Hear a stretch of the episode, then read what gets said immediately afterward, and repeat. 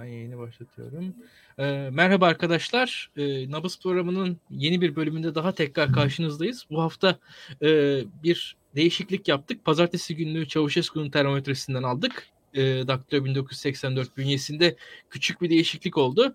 Biz çarşambadan pazartesiye geldik. Bu haftalık e, bir değişiklikti.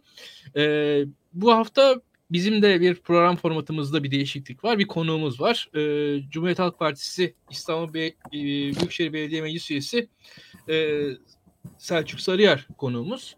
Selçuk Bey e, Cumhuriyet Halk Partisi'nde yerel düzeyde ve gençlik kollarında siyaset yaptı. E, belli bir tecrübesi de var artık bugüne kadar. E, ben kendisini biraz tanıyor sayılırım. E, kendisini de muhtemelen bize biraz tanıtır. Biz e, Selçuk Bey'i bulmuşken e, niyetimiz şu ee, İstanbul Türkiye'nin hakikaten en önemli şehri ve İstanbul'dan hakikaten Türkiye'nin geleceği e, son 30 yılda e, açıkçası çizildi. Bundan sonraki 10 yılda 20 yılda nasıl çizilecek bakalım Selçuk Bey de bize biraz anlatacak. İBB'nin ve Türk siyasetinin geleceğini konuşacağız. Selçuk Bey öncelikle biraz bize bir kendinizi tanıtın ee, ve bu arada şunu da söyleyeyim yayını insanlar izlesinler izlemeleri için de e, yayını paylaşın beğenin e, yorum yapın e, biz de hem İBB için sorularınızı aktarabiliriz hem de e, yayının daha fazla insan, insana ulaşır diyorum. Selçuk evet. Bey hoş geldiniz. Hoş bulduk, hoş bulduk İlkan. Hoş bulduk. Onur merhaba bu arada. Merhaba. Ee, Selçuk Sarıyer, 84 İstanbul doğumluyum. Tuzla Gençlik Kolu Başkanlığı yaptım. Ee, daha sonra Cumhuriyet Halk Partisi'ne İl Gençlik Kolu Başkanlığı yaptım. Dış İlişkiler Komisyonu birçok e, alanda parti içerisinde görev aldıktan sonra en son 2019 e, yerel seçimleri, 31 Mart seçimlerinde e, Beşiktaş ve İBB meclisi seçildim.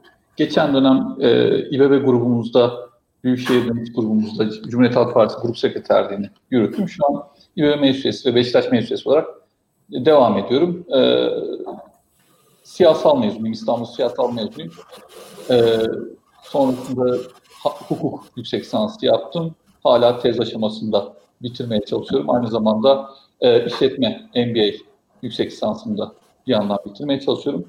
E, kendi eğitim danışmanlık şirketim var. Bu şekilde çalışmalara devam ediyorum. Ee, şimdi ben biraz hızla konuya gireyim isterseniz. Hani e, bir yandan iş hayatı içerisindesiniz. Ekonominin ne durumda olduğunu bizden iyi biliyorsunuz açıkçası. Belli oluyor. E, ben biraz da şahsen de şey yaptığım için biliyorum biliyorsunuz. E, ve şu anda ekonomi tartışılırken de ilk akla gelen soru liyakat. Yani baktığımız zaman da siz de dediniz, herkesin de dediği yani herkes liyakat diyor. Liyakat hani hiç kimse liyakatsiz olsun yöneticiler falan demez. Ama yani evet. ne farkınız olacak sizin mesela baktığın zaman. Hani bir, bir diğerlerinden. Sonuçta hani bu iyidir. Yani iyileri savunmak çok yan, çok zor bir iş değil ama bunu uygulamak o kadar kolay bir şey değil. Hani herkes belli doğruları savunur. Belli standart şeyler vardır. O kalıpları insanlar işte hani çevreyi korumak gerekir. Yaşlılara saygılı olmak gerekir. Çocukları sevmek gerekir. Bunlar doğrulardır. Bunları doğruları söylemek çok zor değildir ama uygulamak birazcık daha zordur. Bu bağlamda doğru, doğru. E, şöyle İlkan aslında, geçen en son meclis toplantısında, Büyükşehir Meclis toplantısında da e, İSKİ 2019 faaliyet raporuyla alakalı konuşurken e, orada İstanbul Büyükşehir Belediyesi'nde işe alınan bir arkadaşımızın sosyal medyada paylaştığı bir yazıyı kısaca okumuştum ben. Orada e, hani dediğin gibi söylemek çok kolay. Yani iyi olmayı övmek, iyiliği anlatmak, övmek çok kolay ama yapmak, iyi olmak elbette meşa meşakkatli bir durum.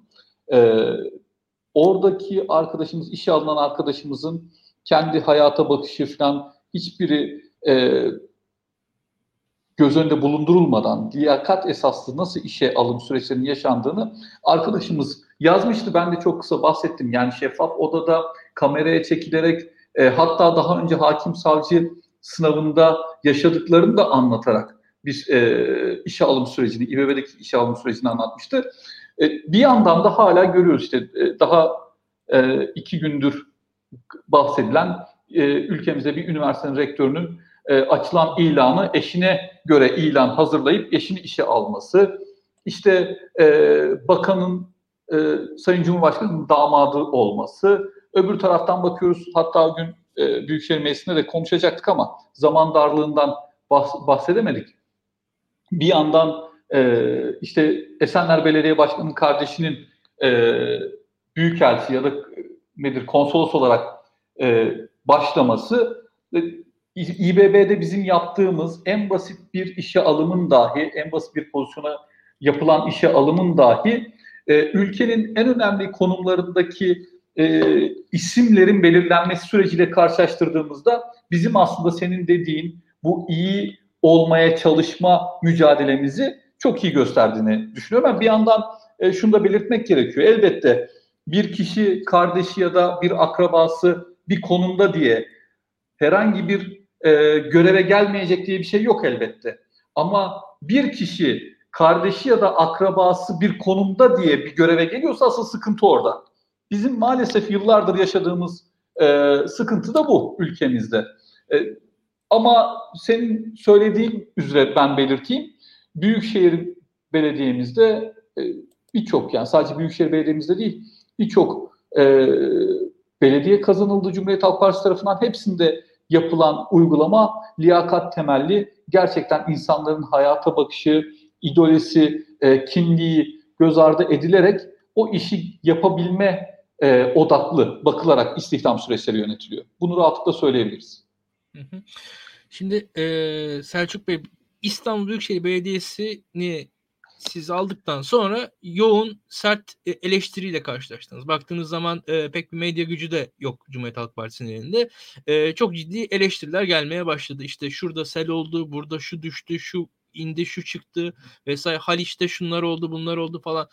Yani baktığınız zaman hakikaten e, siz kendinizi nasıl görüyorsunuz? Yani ne yaptınız? Ne oldu? Yani yönet nasıl yönetiyorsunuz şu anda? Yani hakikaten de e, o eleştirileri ne kadar doğru? Yani baktığınız zaman bu işte o seller, hı hı. bak Haliç'in hali bu tarz eleştiriler geliyor. İşte metrobüs vesaire.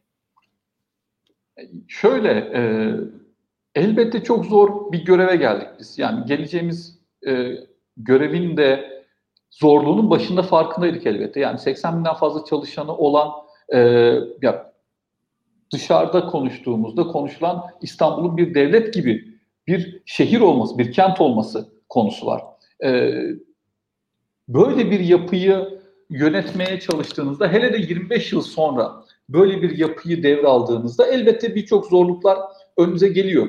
Biz bunların hepsini zaten önceden tahmin ediyorduk. Ama açıkçası e, ben Selçuk Sarıyer olarak şunu tahmin etmiyordum.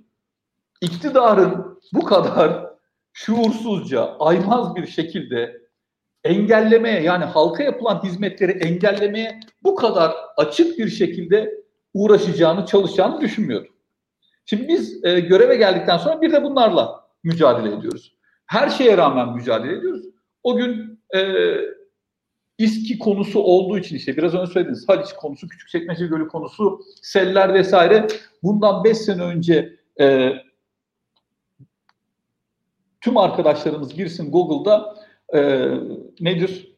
Bizim Kadıköy'deki e, seli, işte Ayamama Deresi'ndeki durumu direkt yazdığınızda zaten karşınıza çıkıyor. Bugün sadece pandemi döneminde yapılan çalışmalarla İBB olarak birçok önümüzdeki süreçte yaşanabilecek selin önüne geçmiş durumdayız. E, şimdi eş zamanlı deniyor ki işte Haliç'te e, kirlilik başladı. Küçükçekmece Gölü'nde balıklar ölmeye başladı. E şimdi bakıyorum 2019 yıl, yılında Sayın Bakan'a sorulmuş.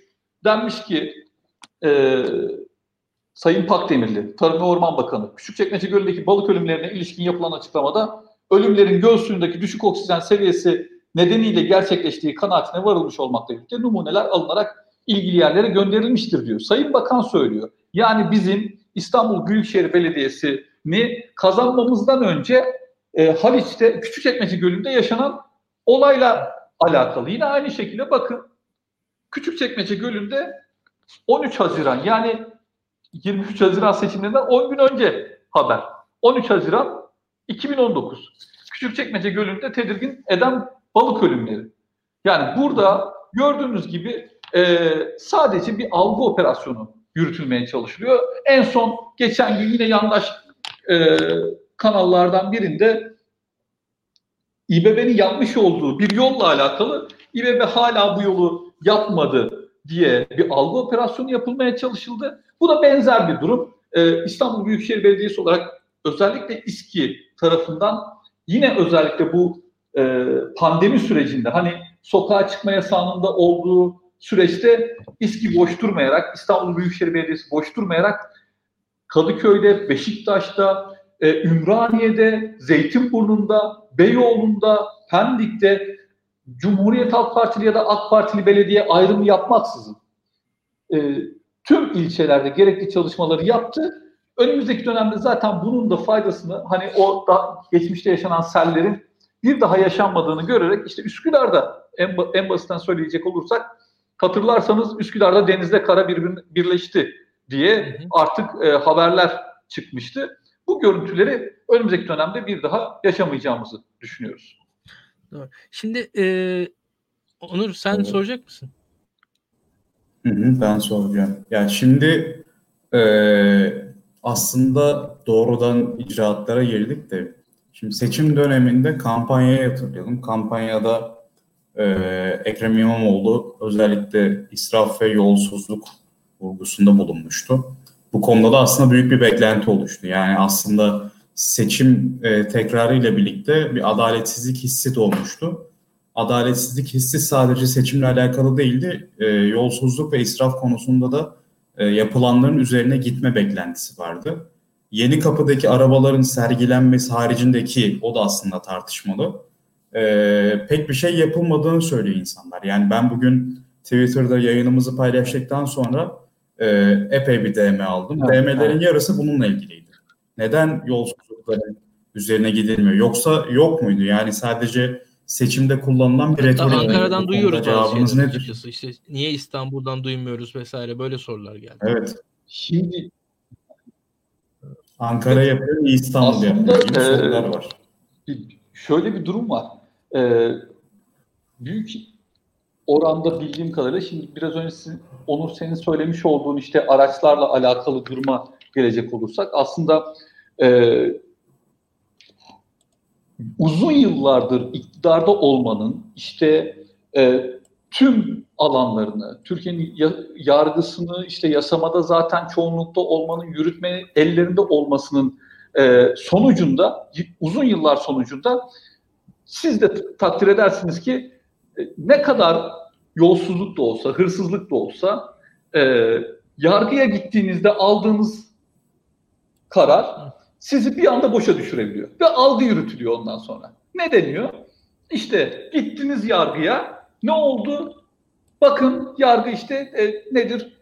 E, usulden bozuyor. Bir şeyler yap, yapılıyor ve e, sanki orada bir yolsuzluk algısı, yolsuzluk yokmuş gibi bir algı yaratılıyor. E, çünkü uzun yıllardır tüm bu alanlarda yapılan örgütlenmesi e, AK Parti'nin ellerini bu, bu anlamda rahatlatmış durumda. Şimdi e, yargıya da gitseniz hatta geçen günlerde yine benzer bir konu olduğunda e, yine sosyal medyada ben takip ederken alttaki yorumlarda şu söyleniyordu. İşte bizim parti yetkilimiz Anayasa Mahkemesi'ne gideceğiz dendi sosyal medya uygulamasıyla alakalı. Altında yorumlar. E gideceksiniz de ne olacak? Başka bir şey yok mu? Başka bir çözüm bulun. Şimdi başka bir çözüm aslında şu. Yeni kapıda siz o araçları sergilediğinizde ya da hizmet fazlası araçları iade ettiğinizde ya da geçmiş dönemde 100 liraya yapılan e, ihaleyi siz bu dönemde 90 liraya yapabildiğinizi gösterdiğinizde tüm bu hayat pahalılığına rağmen aslında siz yolsuzluğun da israfın da olduğunu herkese göstermiş oluyorsunuz.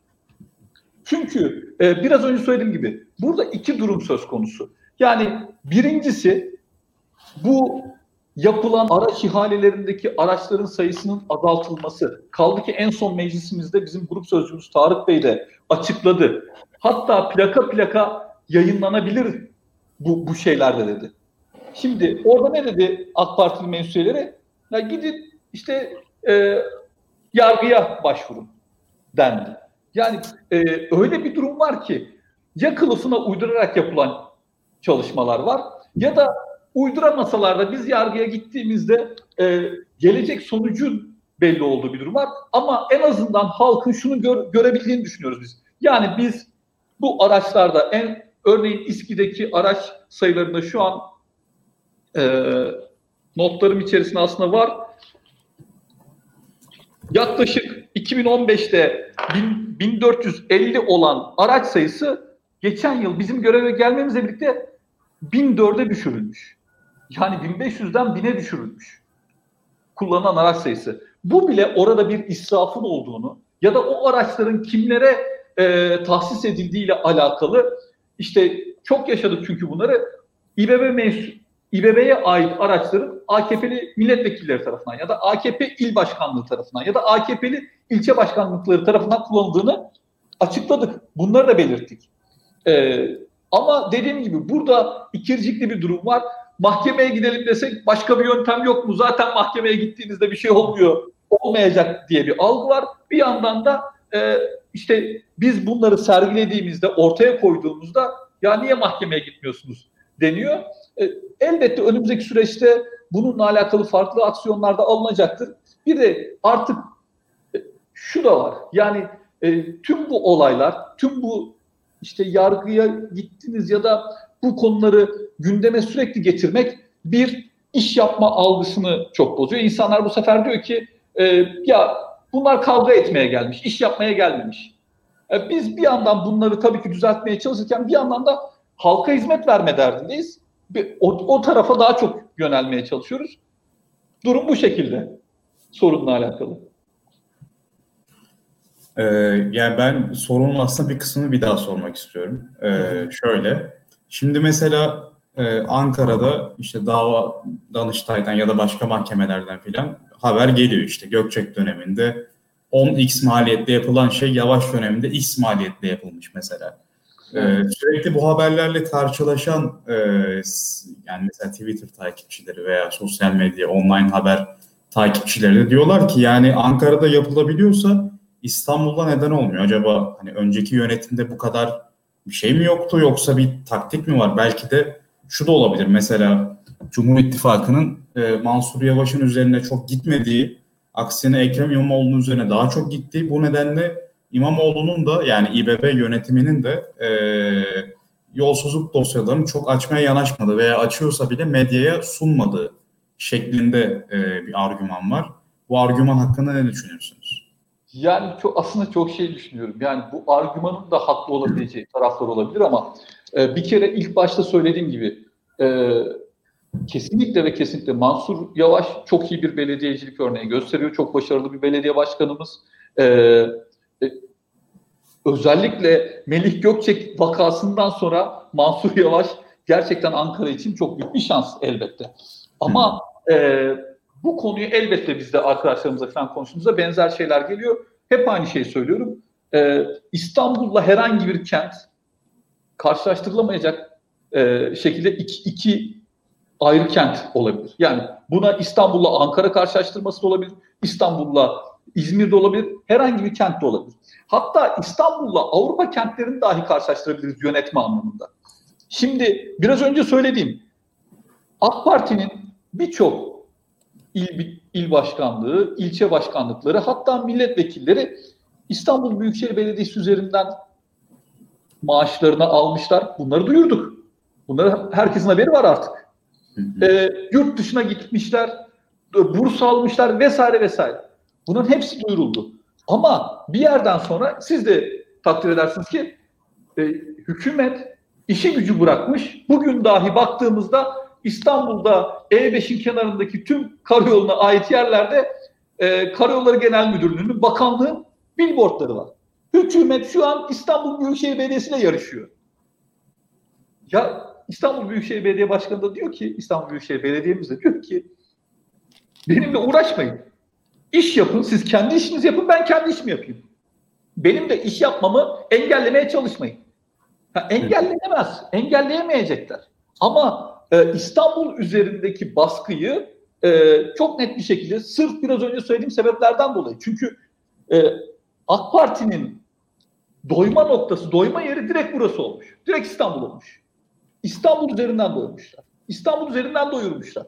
E şimdi ellerinden bu kazan Gittikten sonra özellikle İstanbul'a odaklanılıyor. E, İstanbul'da sürekli bu tartışmalar, hükümetin baskıları konuşulduğundan alt tarafta yapılan çalışmalar biraz önce söylemiş olduğum İSKİ'nin yaptığı çalışmalar emin olun çok büyük yatırımlar. İstanbul'a şimdiye kadar hep makyaj yapmışlar. Hep makyaj yapmışlar. Hala Kadıköy'den denize, Marmara Denizi'ne hala arıtılmamış pis su akıyordu. Zeytinburnu'ndan, Bakırköy'den ve birçok yerden. Şimdi hepsinin atık su e, altyapısı değiştirildi. Yağmur suyu ayrı e, altyapıya sahip hale getirildi. Ve şimdi denizde pis suyun aktığı herhangi bir yer olmayacak. Biz İstanbul'un direkt e, nasıl söyleyeyim size damarlı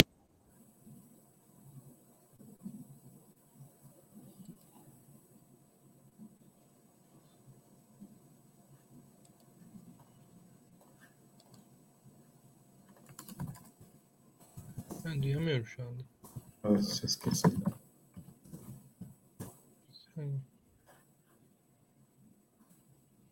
Ses kesildi değil mi? Beni duyuyor musun? Seni duyuyorum. Beni duyuyor musunuz? Selçuk Bey bizi duyuyor musunuz şu anda?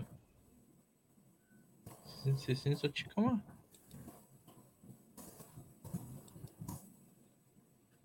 bir saniye. Ses gitti. Sanırım mikrofona vurdunuz. Onu söylüyorlar. Bir, bir şekilde. Mikrofonda bir sıkıntı mı var? Durun bir saniye.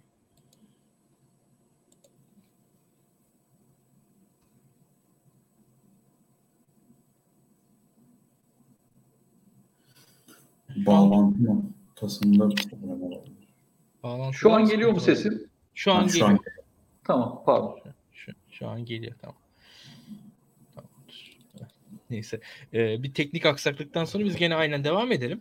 Ee, şimdi İstanbul'da e, makyaj yatırımlarından bahsediyordunuz. Makyaj yaptılar. Biz de ondan sonra e, daha İstanbul'un damarlarını açtık. E, en azından tıkanmış yerlerini e, bu kanalizasyon altyapılarıyla yağmur suyu e, arıt, yağmur suyu ayrıştırılmış bir kanalizasyonla vesaireyle tekrar toparlayacağız diyordunuz. E, bu altyapı yatırımları e, niyetiniz gözüküyor. E, biraz biraz ama benim e, yani sizin şu anki siyasal konumunuz bir defa hani şey açıkçası sizde şu anda benim mesela yani şahsen tanışmamın e, arkasında biraz şey durum var. Şu an Türkiye'de tekrar demokrasi falan İstanbul Büyükşehir Belediye Meclisi'nde ortaya çıktı. Yani bizim asıl meclis şey oldu. Siz orada e, bizim eski zaman meclisleri gibi bir ortam e, kurdunuz. Yani kuruldu ister istemez. Çünkü şöyle bir durum var. Garip bir durum var. Yani Türkiye'de pek olmayan bir durum var. Bir iktidar var. Yani bakılırsa yani Türkiye şartlarını düşünün mesela. Hmm, yani diyelim başkanlık sistemi gibi bir sistem aslında belediyelerde de var uygulanıyor Türkiye'de. Ama yani mesela şey mecliste Cumhuriyet Halk Partisi'nin şu an Türkiye'de çoğunlukta olduğu bir durumu düşünün. Onun tam e, ona benzer bir durum şu an İBB meclisinde var. Yani esasında yani İB- İB- İBB'nin başkanı e, İmamoğlu.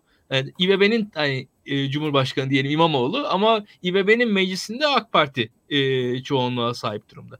Şimdi Evet. bunun yarattığı e, ilginç bir durum var. Yani bakıldığı zaman ve burada yani işin hani yargı falan filan kısımlarına da girmeyeceğim. Sizin orada yani ne yapıyorsunuz? Orada nasıl bir e, mücadele gidiyor? Onu biraz biz- bize bir anlatın diye söylüyorum. Ben merak ediyorum orada. Evet. Bu işin sonu ne olacak? Yani e, ben çünkü şöyle şeyler görüyorum. Bir bakıyorum Galata Kulesi hop başka bir yere gidiyor. Yani bir, Evet, evet. bu ya bana çarpıcı geliyor açıkçası böyle yani İstanbul'a dair bir de insanların bildiği birkaç şey vardır. Onlardan biri Galata Kulesi'nin sahipliği değişiyor falan.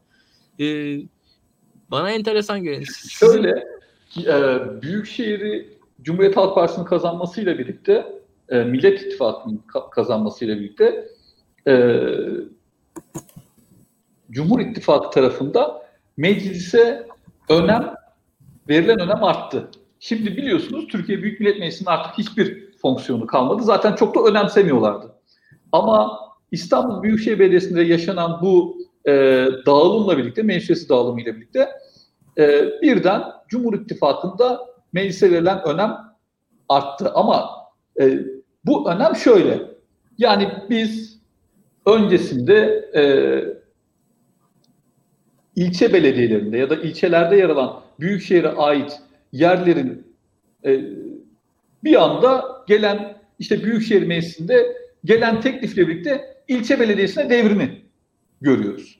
Bunların hepsi AK Partili belediyelerde yaşanıyor tabii. AK Partili ilçelerde yaşanıyor. Her mecliste biz İBB'ye ait bir gayrimenkulü, bir yeri e, tahsis etmek durumunda kalıyoruz. Kaldı ki bunu aslında öncesinde e, AK Parti Grup Başkan Vekiliyle, işte MHP Grup Başkan Vekiliyle, tüm başkan vekillerinin olduğu bir toplantıda e, bir karar alındı, ortak karar alındı. Öncesinde getirin bu konuları tartışalım, ondan sonra meclis gündemine getirin diye. Ama e, artık her mecliste biz böyle beşer onar tane İBB'ye ait yeri ilçe belediyelerine tahsis etmek durumunda kal, kalıyoruz. E, AK Parti e, isteğiyle tabii ki. Şimdi e, bir anda meclisteki AK Parti'nin bu tutumu yani iş yaptırmamaya dair tutumu bir anda hükümetten gelen baskı elbette e, şu yapılmaya çalışılıyor.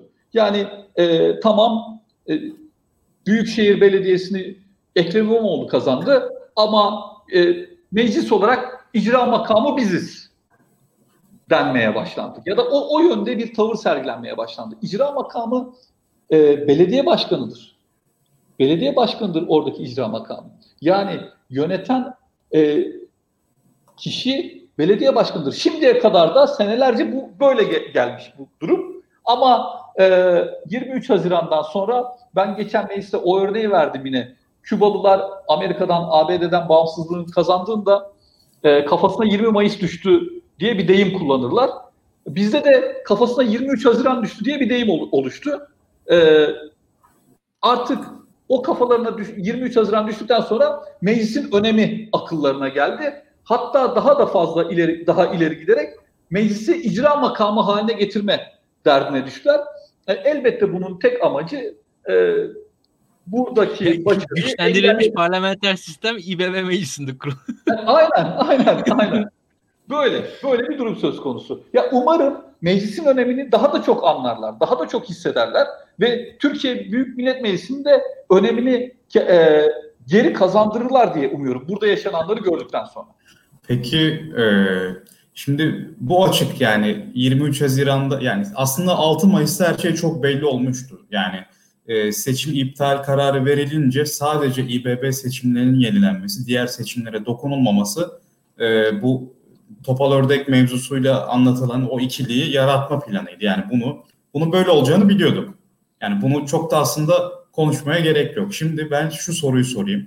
Ee, muhtemelen Danıştay belki de İBB'nin yani başkan başkanın e, belediye şirketlerinin yönetimini atamasına dahi karışacak. Aslında e, yürütme makamının tüm yetkilerini tüm denetleyici ve yasama makamı olan meclise verecek ve meclisteki AK Parti MHP çoğunluğu bunu yönetecek. Yani kağıt üzerinde büyük bir yetki devri var. Peki buna karşı CHP ne yapacak? Yani tamam bu kötü bir şey işte hiç demokratik değil, kanunlara aykırı, kanun ruhuna aykırı tamam bunlarda mutabıkız. Ama buna karşı ne yapacak CHP? Yani şimdi burada bu belediye şirketlerinin vermiş olduğu hizmetler var. Hatta geçtiğimiz yıllarda e, yanlış hatırlamıyorsam dünyanın en iyi e, şirketler arasına giren İBB iştirakleri var. Şimdi bu iştiraklerin hizmet yapmasını sona erdirme gibi bir şey olamayacağı için iki yönlü bir süreç izlenebilir diye öngörüyorum şu an. Yani bu kesinlikle e, sadece İstanbul'da değil tüm Türkiye'de AK Partili belediyelerin olduğu e, şehirlerde de kentlerde de ilçelerde de sıkıntı yaratacak bir uygulama olacak. O nedenle bir kere bunun kesinlikle ve kesinlikle üstlerden dönmesi gerekiyor. Böyle bir kararın. E, yoksa çok büyük bir kaos oluşacak. Ha, bunun için e, en son hatırlarsanız adalardaki e, elektrikli araçların kullanılması sürecinde de e, Büyükşehir Belediye Başkanımız gerçekten e, kavgayı bir kenara bırakıp diyalogla bir sürecin yönetilmesi e, amacıyla hareket ediyor. Bu süreçte de böyle bir şey, e, böyle bir süreç izlenebileceğini düşünüyorum. Yani bunun e, hükümetle, hükümet yetkilileriyle sadece İstanbul Büyükşehir Belediyesi için değil, e, Türkiye Belediyeler, Belediyeler Birliği'nin de e, içerisinde olduğu, e, AK Partili belediyelerin de katılmış olduğu bir masada bu konunun kesinlikle çözülmesi gerektiğini düşünüyorum. Yoksa bunun bir e, şey yok. Siz de biliyorsunuz. Yani e, hükümet kararı aldı. Bu kararı uygulamaya geçirmeye çalışacak. Yargıya gittik. Yargı olumsuz dönüş yapacak. E, sonra bir kaos oluşacak tekrar. Tekrar bir kaos oluşacak. Ama şunu görmeleri gerekiyor. Yapılan bu uygulamalar, bu çalışmalar gerçekten ülkeye zarar veriyor. Gerçekten topluma zarar veriyor. Yani siz burada İBB iştiraklerine iş yaptırmamaya çalışarak e, Ekrem İmamoğlu'nu ya da Cumhuriyet Halk Partisi'ni e, cezalandırmıyorsunuz. İstanbul halkını cezalandırıyorsunuz. İstanbul halkını cezalandırayım derken ya da e, Ekrem İmamoğlu'nu cezalandırayım derken İstanbul halkının yanında gidiyorsunuz aynı zamanda tüm Türkiye'yi cezalandırmış oluyorsunuz. Yani çünkü uygulama İstanbul'da yapılacak da işte e, efendime söyleyeyim Zonguldak'ta yapılmayacak diye bir şey yok. Bu karar hepsiz geçerli olacak ve tüm halka, tüm topluma zarar olacak bir uygulama. O nedenle bunun iki yönlü gidilerek çözülmesi gerekiyor. Birincisi e, diyalogla gerçekten hükümet yetkilileriyle bu konunun aklı selim bir şekilde konuşulması gerekiyor. İkincisi o da olmuyorsa elbette yargıya gidilecek. Ama biz şunu konuşmak istiyoruz aslında. Yani bu pandemi dönemiyle birlikte geçtiğimiz programda da aslında kısaca bahsetmiştim. Konuşmamız gereken şu. İstanbul Büyükşehir Belediyesi'ne ait iştiraklerin pandemi sonrasında yeni oluşacak e, ekonomik sistemde ya da toplum düzeninde nasıl iyileştirmeler yapması lazım? Sosyal sorumluluk projeleriyle e, ekonomik değerle sosyal değeri bir araya getirecek ne gibi faaliyetler, ne gibi e, süreçler yönetebilir iştiraklerin? Bunun konuşulması gerekirken biz hala 2-3 e, tane işte Ankara'daki aklı evvelin getirdiği danışman adıyla getirdiği önerilerin cezasını çekiyoruz. Bunları konuşuyoruz, bunları tartışıyoruz hala. Yani ülkede elbette bir yere gitmiyor. Geçen mecliste bahsettiğim gibi. Hala 94'ü konuşuyoruz. Hala 94'te şu oldu bu oldu. Yani e, İngiltere'de adamlar 100 yıl sonraki enerji politikasını konuşuyor. Ama yani şu an şöyle bir durum var. Ee, bu bir vaka yani e, karşınızda sizin hakkınızı gasp eden ve bunu da sürdürmeye devam eden bir iktidar var. Yani açıkça gasp etti. 13 bin oy farkıyla kazandınız. En temel yani Türkiye'de demokrasinin D'si uygulanmasa bile bir şekilde sandığa saygı var. Yani insanların %75-80'i en azından sandık sonucuna riayet etme yanlısı. Ee, yani bu noktada hani melimalılarla konuşmak yerine e, CHP ne yapabilir? Yani mesela Kanal İstanbul konusunda İmamoğlu bir tavır aldı. Ne yaptı? E, parti liderleriyle görüştü tek tek. Kendine bir alan yarattı aslında. Yani AK Parti haricinde kalan MHP ve Büyük Birlik Partisi de der ki Büyük Birlik Partisi olumlu cevap verdi buna. E, bir set yarattı burada. E, yani aslında bu yaratıcı bir çözüm. Aslında hani dem- demokrasi ve siyaseti takip eden e, araştırmacıların veya akademisyenlerin veya siyasetçilerin aklına gelir ama Türkiye kamuoyunun yabancı olduğu bir şey. Bu kadar geniş bir ittifak kurabilmek. Ee, yine buna benzer aslında vatandaşın aklına gelmeyecek yapıcı bir çözüm var mı? Ee, CHP tarafında mesela Danıştay kararı olabilir veya başka tıkanıklıklar olabilir. Şöyle aslında biraz önce söylediğime denk gelmiyor mu Onur bu sence de? Yani bir diyalog ortamının oluşması gerekiyor. Bunun oluşturulması gerekiyor. Biraz önce senin söylemiş olduğun Kanal İstanbul'la alakalı Ekrem Başkan'ın yaptığı şey bir diyalog ortamının oluşturulması. Yani Ekrem Başkan Kanal İstanbul'la alakalı Sayın Cumhurbaşkanı'na da e, hükümet yetkililerine de sadece siyasi partilere değil hepsine bir öneride bulundu. Gelin dedi bunu tartışalım, konuşalım. Tamam deyip de masaya oturanlar evet bunu tartışmalıyız diyenler geldiler ve siyasi parti liderleriyle bir diyalog oluşturuldu. Bunun üzerinden bir set oluşturuluyor. Biraz önce belirtmiş olduğum yani bu iştiraklerle alınacak karar ya da herhangi başka bir karar da olabilir. Bununla alakalı da öncelikli yapılması gereken günümüz Türkiye'sinde bu.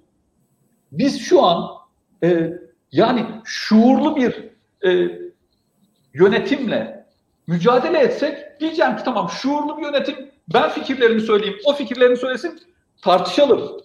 Ama biz şu an şuursuzlukla mücadele ediyoruz. Evet. Öyle. Ben çok soru sordum. İlkten sorsun biraz. Ya e, açıkçası şöyle bir şey var. Onur daha güzel. Sers sers soruyor. Ben beni izleyiciler daha yumuşak buldular böyle. ya, yayından ya. kopamıyor değil mi Onur? ya başkanım hallederiz. Ya işte CHP, CHP de aynısı ya. ya şimdi aslında güzel oldu. Ee, CHP konuşmaya baş, başladı, başlandığı zaman CHP'nin e, şimdi kurultaylar tarihi var. 100 yıldan böyle gelip uzun uzun bir soru sorulabilir aslında şu anda. E, şimdi bir yakın dönemde kurultay oldu. E, ve bu kurultayda da e, bakıldığı zaman e, fiilen belediyeler damgasını vurmuştu. Yani e, pek de baş eğer bu belediyeler kazanılmamış olsaydı bu kurultayda ortalık yıkılırdı. Ben birazcık CHP'yi biliyorsam yani hani açıkçası bu CHP belediyeler kazanıldığı için bu kurultayda bir şekilde e, Kılıçdaroğlu rahat kazandı. E, şöyle söyleyeyim ama bu kurultayla beraber tartışmalar ortaya çıktı. Şimdi CHP'nin içerisinde geçen gün konuşuyoruz kimler vardır diye. Efendim işte ulusalcılar vardır, demokratik sosyalistler vardır, sol liberaller vardır. İşte e, merkez e, pozisyonda olanlar vardır. Birçok pozisyonda olan insanlar var. CHP'nin içerisinde her zaman farklı görüşler bir yerde bulunuyor. Cumhuriyet Halk Partisi tarihinde bu var. E şimdi bu görüşler e, birbirleriyle de çatışıyorlar. Birbirleriyle bazen e, anlaşıyorlar, bazen ayrışıyorlar. E, sizin bir defa şöyle söyleyeyim. Bu CHP'nin son kurultayında bir defa demokratiklik bağlamında eleştiriler oldu. Yani işte PM üyeliği, aday gösterilememesi, o o imzaların toplanma süreçleri, delegelerin e, süreçlerinde eleştiriler oldu CHP'ye. Cumhuriyet Halk Partisi'nin e, ittifak siyasetinde CHP içerisinde eleştiriler oldu bakıldığı zaman. Yani bu niye ittifak yapılıyor? E, sağa kayılıyor, sola, sola kayılıyor. HDP ile ilişkisi üzerinden yine CHP eleştiriler var.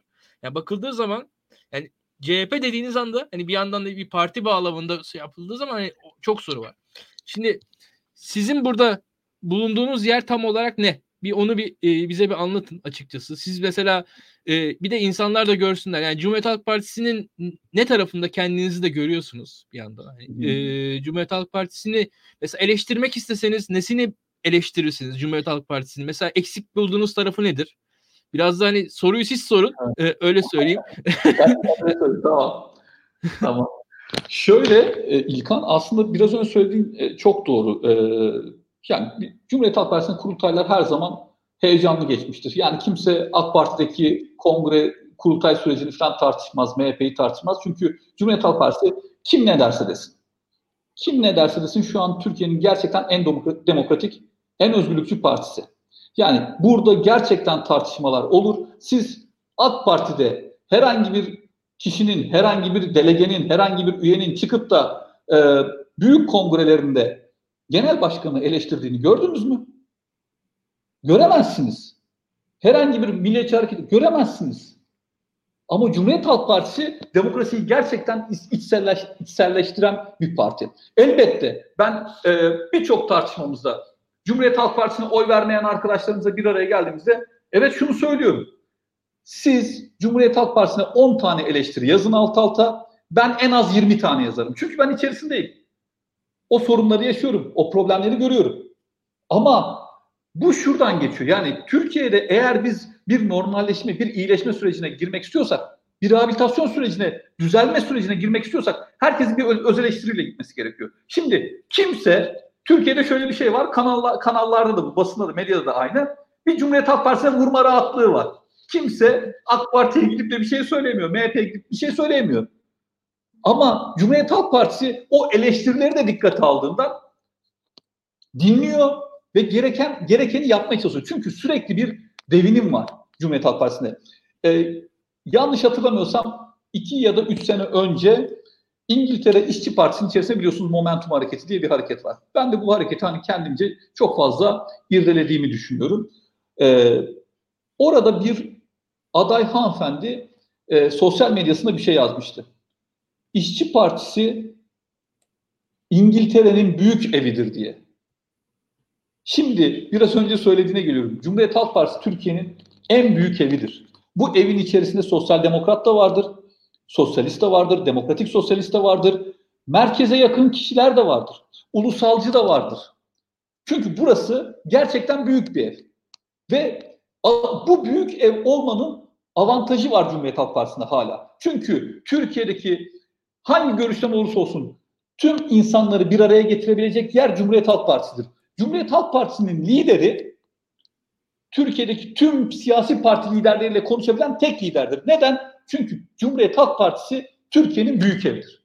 Şimdi e, buradan bakacak olursak ben kendimi sosyal demokrat olarak görüyorum. Sosyal demokrat olmak olarak görmekle birlikte e, şunu açıkça, net bir şekilde söyleyebilirim. Rahatlıkla söyleyebilirim. Önümüzdeki dönem merkezin öneminin çok fazla olduğu bir dönem. Merkezde olmanın değil, ben sosyal demokrat olarak merkezde insanları bir araya getirebilecek bir masanın kurulmasının çok önem arz ettiğini düşünüyorum. Çünkü dünyanın her tarafında benzer süreçleri yaşayan tüm ülkelerde aynı durum var. Yani e, nerede bir otokrasi süreci olduysa, nerede bir faşizan süreç yaşandıysa tüm bu ülkelerde, Kuzey Afrika ülkelerinde de bu şekilde, Fransa'sında da Kuzey Avrupa ülkelerinde de benzeri yaşanmış. Demokrasi için birlik diye bir birlik oluşturuluyor. Merkez sağdan, merkez soldan hatta aşırı sağ sol gruplardan aynı masaya oturularak ülke düzlüğe çıkartılıyor.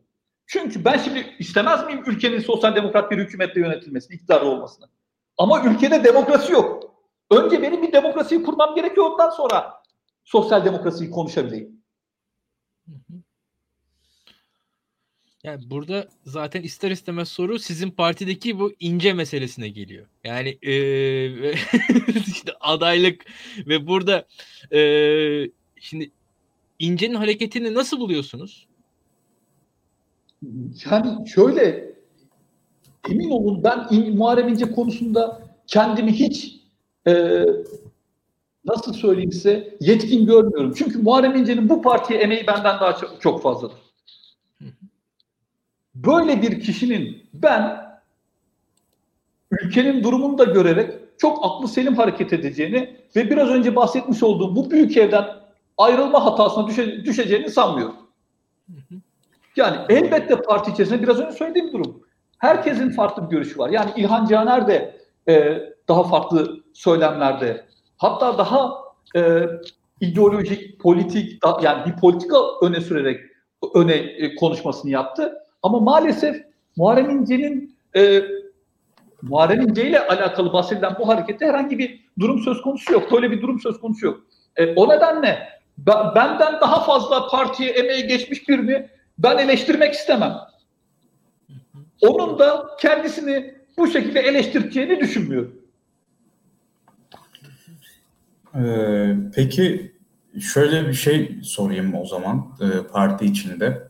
Şimdi aslında 2019 yerel seçimlerinde CHP'nin normalde İstanbul ve Ankara'da %26 alırken İstanbul'da %54, Ankara'da %51 alarak büyük bir başarı gösterdiğini gördük. Yani aslında bir formül uygulandı ve çalıştı. Bir sene önce çalışan bir modele rağmen e, parti içinde mesela İnce'nin çıkışı var. İşte e, hareketin adını unuttum da İlhan Cihaner ve Selin Sayıkböke, Ali Şeker gibi isimlerin e, içinde bulunduğu daha kendini sosyal demokrat veya demokratik sosyalist olarak tanımlayan ekibin bir farklılaşması var. Bir yandan aslında Tunca Özkan gibi daha ulusalcıların farklı arayışları var. Ee, niye parti sizce burada birleşemiyor? Yani bu sadece bu hareketlere girişen insanların siyasal e, ajandalarından mı kaynaklı? Yoksa e, partinin merkezi yeterince esneyemiyor. Mesela parti işte İyi Parti ile ittifak yapabiliyor. Deva Partisi'ne veya Gelecek Partisi'ne yine vekil transferini e, açıkça e, önerebiliyor. Ama buna rağmen 1982'den beri partide olan Muharrem İnce'yi bir şekilde partide tutamıyor veya işte Tunca Özkan gibi Atatürkçü olduğunu bildiğimiz veya e, işte İlhan Cihaner gibi Ergenekon balyoz süreçlerinde de e, FETÖ'nün e, gazabına mı diyelim işte ha, haksızlığına uğramış e, yine Atatürkçü ve solcu olduğunu bildiğimiz isimleri bir şekilde e, partide tutamıyor ya da tutuyor memnun edemiyor. E, burada genel merkezin e, bir sıkıntısı olabilir mi? Yani burada öz eleştiri mi daha ağır basar yoksa bu aktörlerin hareketleri mi sizce? Yani ben bir kere soruya katılmıyorum. Yani parti tutamıyor diye bir şey yok. Parti tutuyor. Yani e, bu saydığınız tüm isimler, Tunca Özkanlar, İlhan Canerler bu partinin çok değerli üyeleri ve isimleri. Etkin isimleri hem de. Yani ama Cumhuriyet Halk Partisi'nden şunu beklemek, biraz önce söylediğim e, üzerine tekrar eklemek istiyorum. Cumhuriyet Halk Partisi'nden e, tek bir dili beklemek, herkes aynı şeyi söylesin beklemek, Cumhuriyet Halk Partisi'ne de bu ülkede haksızlık olur bence. Cumhuriyet Halk Partililere de haksızlık olur. Yani e, o bahsetmiş olduğum büyük evde illa herkes şunu söyleyecek diye bir şey yok. Ortak karar süreçleri elbette var. Herkes görüşlerini elbette e, ifade ediyor. Bu da yani genç insanlarız. Hepimiz için bir demokrasi yani uzun yıllardır görmediğimiz e, demokrasi için, demokrasi kavramı için bir ışık değil midir sizce? Cumhuriyet Halk Partisi gibi e, yılların partisini içerisinde demokratik bir şekilde insanlar görüşlerini, fikirlerini, hissiyatlarını açıklayabiliyorlar. Bu ne kadar çok arkanıza e, bu politikalar doğrultusunda inanan insanı toparlayabilirseniz o derecede başarılı oluyorsunuz. Biraz önce İlkan'ın ben sorusunu çok iyi anlıyorum. İşte belediyeler etkin mi oluyor? Şunlar mı etkin oluyor? Ama e, yıllardır yapılan kurultaylar süreci var. Bir e, seçim süreci var, parti seçim süreci. Siz eğer çıkıp da biraz önce verdiğim momentum örneği o nedenle önemli. Siz çıkıp da bir politika ortaya koymazsanız, bir program ortaya koymazsanız sadece kendi fikirleriniz, ya ben işte bir yere geleyim ben ulusalcıyım, misalen söylüyorum ya da ben demokratik sosyalistim. Diyerek olmuyor. Bir politika ko- koyuyor musunuz öne? Bir program sunuyor musunuz? Sunun ve sonrasında e, to- insanları örgütleyin, toparlayın. Momentum hareketi, üçüncü yolculara karşı, Blair'cılara karşı İngiltere'de işçi partisi gibi bir partide başarılı oldu. Nasıl oldu? Yine söylüyorum. Momentum önce kendi içerisinde seçim yaparak oldu. Yani mahallelerde, e, küçük, küçük kentlerde, şehirlerde kendi ön seçimlerini yaptılar ve bunu da şöyle yaptılar. İlkan aday olacak başkan adayı. İlkan seçildi. Sonra yönetimi belirlenecek değil. İlkan dedi ki benim bilişimden sorumlu başkan yardımcım Onur Kuru. Hı hı. Misalen söylüyorum X görevinden sorumlu e, başkan yardımcım Selçuk Sarıyer ekip olarak ve program, politika ortaya koyarak adaylıklarını belirler. Ama Türkiye'de e, maalesef böyle bir süreç yok. Hiçbir parti yaşamıyor. Yani buna da bu süreçleri yaşayabilecek de en yakın parti yine Cumhuriyet Halk Partisi. Bu politika konusu açılmışken aklıma şu geldi. Ee, şimdi muhalefet partileri yani sadece CHP'den bahsetmiyorum. Herhangi muhalif bir kişi hatta Türkiye'de sadece parti de değil.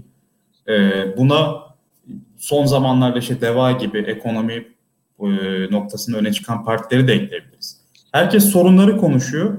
Çözümleri konuşurken de sol partiler işte emek adalet diyor, sağ partilerde liyakat diyor, işte hukuk devleti filan bir şeyler diyor. Böyle soyut konuşup ortada bırakıyorlar ve sıradan seçmene hitap edemiyorlar. Şimdi aslında yerel e, yönetimler bu noktada bir inisiyatif aldı. Sosyal dayanışma e, ağlarını örgütledi. Bizatihi kendisi üstlendi bu rolü. E, ve özellikle şehrin çevre ilçelerinde, periferisinde bulunan vatandaşlara bir şekilde ulaştı. İşte tarım politikalarıyla köyleri e, ekonomiye dahil etmeye çalıştı. Kooperatif modelini öne çıkarmaya çalışıyor. Bunlar yerelde çalışabilecek şeyler. Fakat e, şu soruyu meraktan soruyorum. Şimdi 83 milyon bir ülke ve merkezi, yani üniter bir devlet burası. E, mesela CHP başa geldiğinde vatandaş CHP'den ne beklemeli politika olarak? Yani sadece e, soyut hani eşitlik ve adalet sağlanacak gibisinden cümleler istemiyorum açıkçası. Yani daha pragmatik olarak mesela benim aklıma şu geliyor. Ben parti kursam derim ki işte koronavirüs sürecinde e, şeyler küresel arz ve tedarik zincirleri daralıyor. Türkiye'nin şansı açılıyor. Ben batı yatırımlarını Türkiye'yi bir şekilde açmaya çalışırım derdim mesela. Evet. E, CHP ne diyor buna? Çünkü CHP içinde bir de neoliberalizm, neoliberalizm eleştirisi var. Böyle şeyler konuşunca da bir anda hain falan ilan edebilen solcu arkadaşlarım oluyor. Yani kendilerini severim ama o liberal, neoliberal e, kelimelerini hakaret olarak kullanabilenler de oluyor. Ben burada reel, pragmatik e, bir bakış açısına sahip olduğunuzu biliyorum. Sizin önerileriniz neler bu konuda? Şöyle, e, biraz önce şimdi e, yorumlarda yorum yapan arkadaşlardan e, birisi yazmış sanırım. Yani e, biraz önceki sorunuzla alakalı Anayasa Mahkemesi'ne gitmek, yargıya herhangi bir sıkıntı olduğunda bir sorun yaşandığında yargıya gitmek çözümlerden, yollardan biri. Çözüm görünmüyor şu an ama yöntemlerden biri. Diyalog oluşturmak ikincisi. e, arkadaşımız hatırlatmış. Teşekkür ediyorum. Yani bunu e, halka anlatmak konusu en önemlisi belki de bunu. Bu durumlarda bu tür sıkıntıları halka anlatmak en doğrusu. Kaldı ki e, Kanal İstanbul'la alakalı Büyükşehir Belediye Başkanımız biliyorsunuz o bölgedeki Kanal İstanbul hattındaki tüm köylere kadar tüm ilçeleri ziyaret ediyor. Ve halka teker teker kendisi anlatıyor. Kanal İstanbul'un getireceği sıkıntıları. Onu arkadaşımız hatırlatmış. Onun, ondan bahsetmek istedim. Arada e, teşekkür ediyorum kendisine de. Biraz önce söylediğin aslında onu gerçekten önemli bir husus. Biz sürekli e, şeyden bahsediyoruz. Daldaki kuştan bahsediyoruz. Hiç eldeki kuştan bahsetmiyoruz. Yani hep soyut kavramlar üzerine gidiyoruz. E, Amerikan seçimlerinde 70 kaç 4 yaşında 76 yaşında mıydı en son? Bernie Sanders e, tek bir slogan attı. Tek bir sö- söylemi vardı. Burada Avcılar Belediye Başkanı da kullandı. E, adaylık sürecinde onu. Gerçek sorunlara gerçek çözümler. Bitti. Yani halkın kapısının önünde yaşadığı sorunu biz önce çözelim. Halka dokunan öncelikle o. Çok hızlıca cevap vereyim. Cumhuriyet Halk Partisi olarak yarın merkezi hükümette olduğumuz takdirde e, vatandaşa bir kere şunu söyleyeceğiz. Bir dönem biliyorsunuz AK Parti'nin bir döneminde e, gayri safi milli hasıla kişi başına düşen gelir çok arttı. Arttı. Ama nasıl arttı? Adaletli bir şekilde mi arttı? Kesinlikle adaletsiz bir şekilde arttı. Bir kesim yine doyuruldu, bir, bir kesim büyütüldü. Yani fakir daha da fakirleşti, zengin daha da zengin oldu. Aradaki fark, zenginle fakir arasındaki fark daha da belirginleşti. Biz Cumhuriyet Halk Partisi olarak geldiğimiz gün, iktidara geldiğimiz gün bir kere bu adaletsizliği ortadan kaldıracağız. Yani genel başkanımızın her konuşmasında, neredeyse her konuşmasında bahsettiği bir durum var. Hiçbir çocuk yatağa aç girmeyecek diyor. Ben hayatımda ilk defa geçen hafta oturduğum sokakta bir yaşlı bir teyzenin Allah Muhammed aşkına bir kap yemek verin diye bağırdığını duydum. Ben eskiden çocukluğumda o kötüledikleri 90'lar döneminde ki çok fazla kötülüklerini de hatırlıyorum o dönemlerin. O dönemde e, bozacının falan bağırdığını hatırlarım. Hayatımda ilk defa yaşlı bir teyzenin tekrar söylüyorum. Allah Muhammed aşkına bir kap yemek verin diye bağırdığını duydum. Ülke böyle bir duruma geldi. E şimdi genel başkan yanlış mı söylüyor? Yani hiçbir çocuk yatağa aç girmesin diyor. İhtiyaçlar hiyerarşisinde en dipte değil midir bu? Maalesef ülkemizde ihtiyaçlar hiyerarşisinin en altındaki daha bir barınma ya da e, yani insanların karnını doyuramadıkları bir ülke haline geldik. Önce bu ihtiyaçları gidereceğiz. Ee, Ama adaletli bir şekilde. Araya girmek istiyorum burada. Şimdi e, ben partiler için bir gençlik raporu hazırladım geçen de. Twitter'dan da e, bir kampanya gibi bir şey yaptım yani DM'den insanların yazmaları için. Mesela e, yani İTÜ'de Boğaziçi'de Yıldız Teknik'te okuyan öğrenciler bana şunları söyledi. Gerçekten sıcak yemek için e, para bulamadıklarını, barınma imkanında çok zorlandıklarını söylediler. E, belki mesela CHP böyle vurgular yapabilir. Yani özel sektöre tamamen terk edilmiş şeyler. Barınma, eğitim, işte gıda konuları. Evet. Belki bu noktada sosyal devlet gerçekten Türkiye'de bir ihtiyaç haline dönüşmüş olabilir açıkçası benim gördüğüm kadarıyla. Ama işte insanlar şey hatırlıyor. Yani CHP'nin bence şunu anlatması gerekiyor. Ee, devlet kurumları Türkiye'de böyle köhneleşmiş, sürekli zarar eden, yani insanlar özelleştirme karşıtı olsa bile mesela yani devlet kurumlarının da e, elle tutulur bir yanı olmadığını genel yani çoğu için düşünen, düşünü, düşünülen kurumlarda aslında. Yani burada CHP e, yani 1930'lar romantizmi veya 2000'ler öncesi romantizmi yapmak yerine böyle vatandaşa daha çarpıcı bir şekilde bunları nasıl anlatabilir? Ee, nasıl hitap edebilir? Yani mesela bu adalet sorunu tam çözelim. Kimse aç kalmasın. Hepimiz isteriz yani söylem olarak herkes ister. Ama bunları pratik olarak yani bir plan, proje ve sıradan vatandaşın anlayabileceği şekilde bunları nasıl ifade edebiliriz? Şöyle adalet derken hani yargıda adaletten falan bahsetmiyorum ben. Paylaşımda adaletten bahsediyorum. Sosyal adalet. Toplum. Yani sosyal adaletten, paylaşımda adaletten bahsediyorum. Hep bir yerde bir büyüme varsa, e, gayri safi milli hasla büyüyor, kişi başına düşen gelir artıyorken hala yatağa aç giren çocuklar varsa, hala dediğin gibi üniversite okumakta zorlanan arkadaşlar varken, üniversitede e, yani öğleden sonraki derslere katılıp sabahki derslerine gitmeyip en azından öğlenle akşam yemeğini yiyeyim günde iki öğüne düşürmüş olurum diye düşünen üniversitede arkadaşlar varken bizim e, elbette önce bu, bu adaleti sağlamamız lazım. Yoksa demek istediğim şu değil yani yargıyı düzenleyeceğiz vesaire falan değil. Sosyal adaleti, da, dağıtımda adaleti sağlamamız gerekiyor öncelikle. Ya e, bu vaat konusu enteresan. Bence e, bir yandan şey gibi insan düşünüyor Selçuk Bey mesela hani hangi vaat doğru olabilir? Ülkenin kaynakları nereye harcanabilir? Hangisi daha doğru oluyor? Bu enteresan soru. Bazı işler mesela e, çok az anda e, az maliyetle çok fayda getirebiliyor. Mesela ben bu konuda hep şey derim. Ya Türkiye mesela ya duble yolları yapmadan önce otoyollara başladı. O AK Parti'nin şansıydı. Duble yollar daha az maliyetle ilk başta güzel yaptılar onları. Sonra o duble yolu yapacak şey bitti. İş biraz daha sıkıntıya başladı. Çok bir ilerleme olmadı.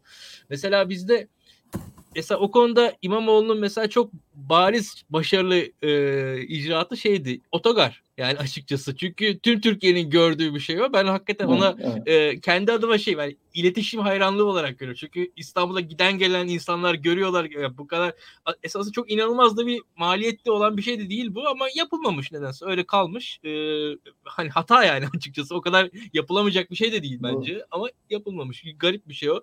E, burada enteresan şeyler yani bence e, düşünülebilir diye düşünüyorum. Mesela Türkiye şartlarında yani işsizlik dedik. Ya burada e, kadınların e, ve e, bu işsizlik artışı kadınlar üzerinde oluyor ve bu kadınların çocuklar üzerinden meseleleri var. O açık net gözüküyor diye düşünüyorum ben. Yani orada e, orada bir şey olması gerekir. Orada bir hareket olması gerekir diye düşünüyorum ve e, burada bir e, genelde sıkıntı var. Yani Türkiye'de bu konuda özellikle kadınlar ve kadınların işsizliği, kadınların fakirliği, İstanbul'da kent yoksulluğu bu, bu, bu gibi çok sorun var diye düşünüyorum ben. Bu konularda aslında İBB olarak sizin yani yapacağınız, yaptığınız, yapacağınız ne var? Ee, biraz da onları söylersen. Şöyle e, özellikle istihdam süreçlerinde rahatlıkla söyleyebiliriz.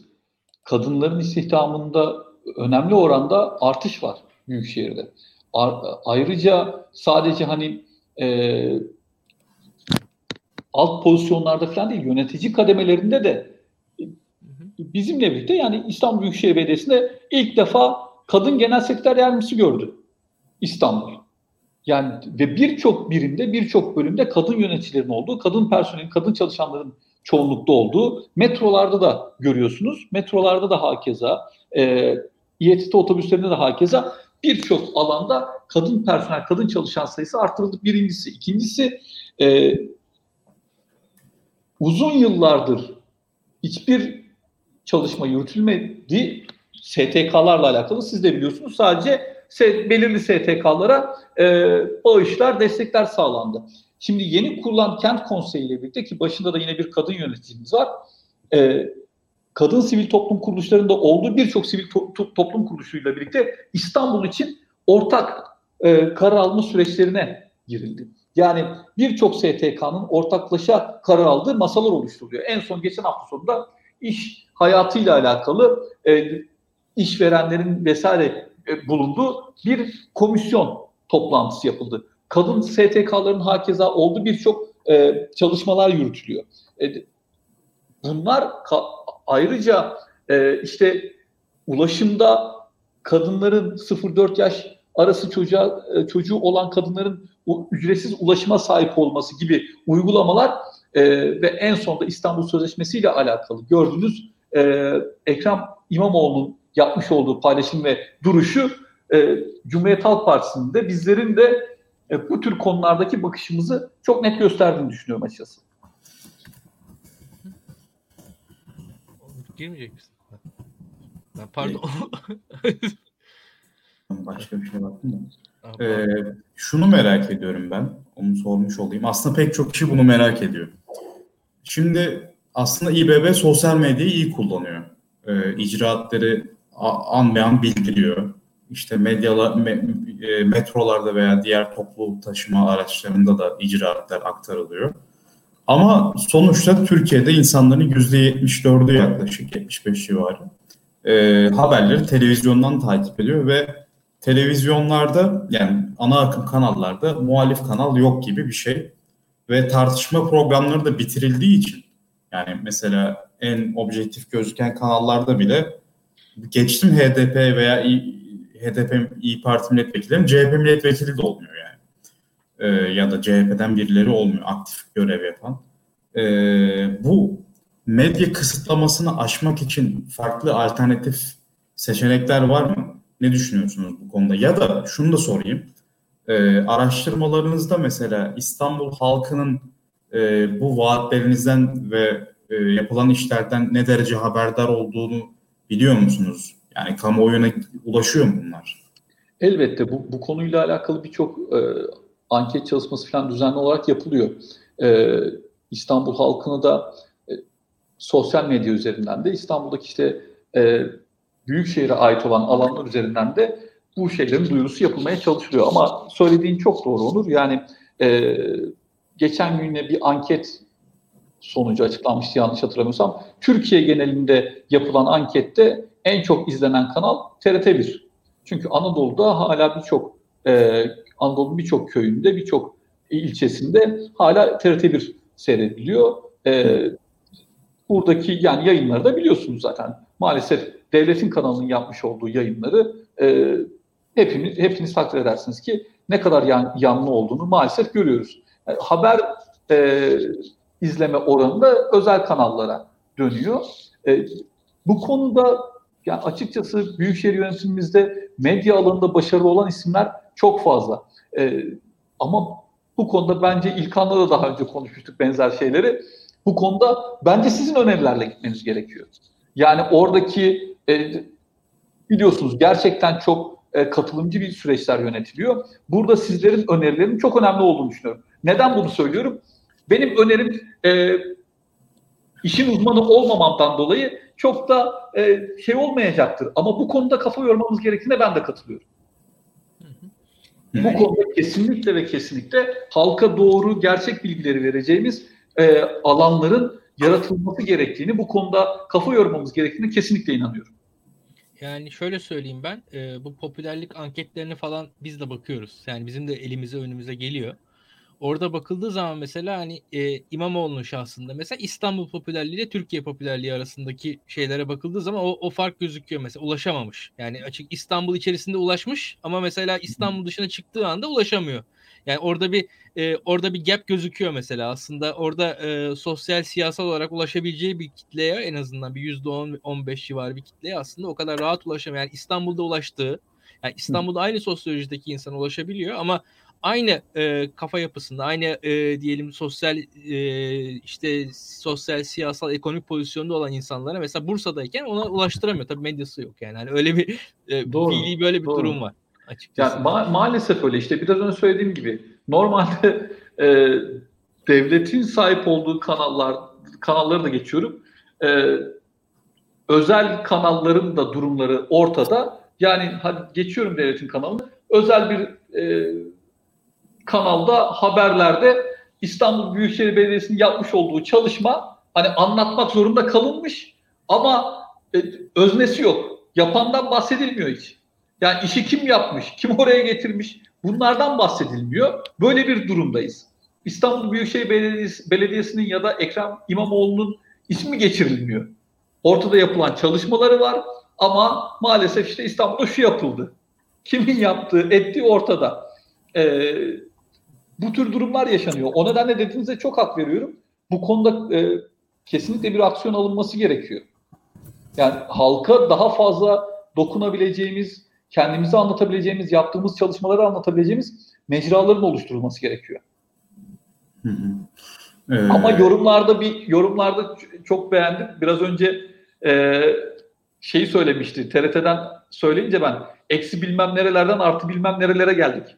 E, yani TRT'yi en iyi tanımlayan e, şey söz bu oldu. Bir de e, bizi uyarmak amacıyla söylemiş aynı kişi Beylikdüzü Belediye Başkanı iken İstanbul'da da hani tanınırlığı, bilinirliği, o gap vardı yine Ekrem Başkan'ın. Ee, o nedenle onu pek böyle şey yapmamak gerekiyor. De, yani dikkate almak gerekiyor elbette ama kolay atlatılabilecek şeyler diye düşünüyoruz demek ki.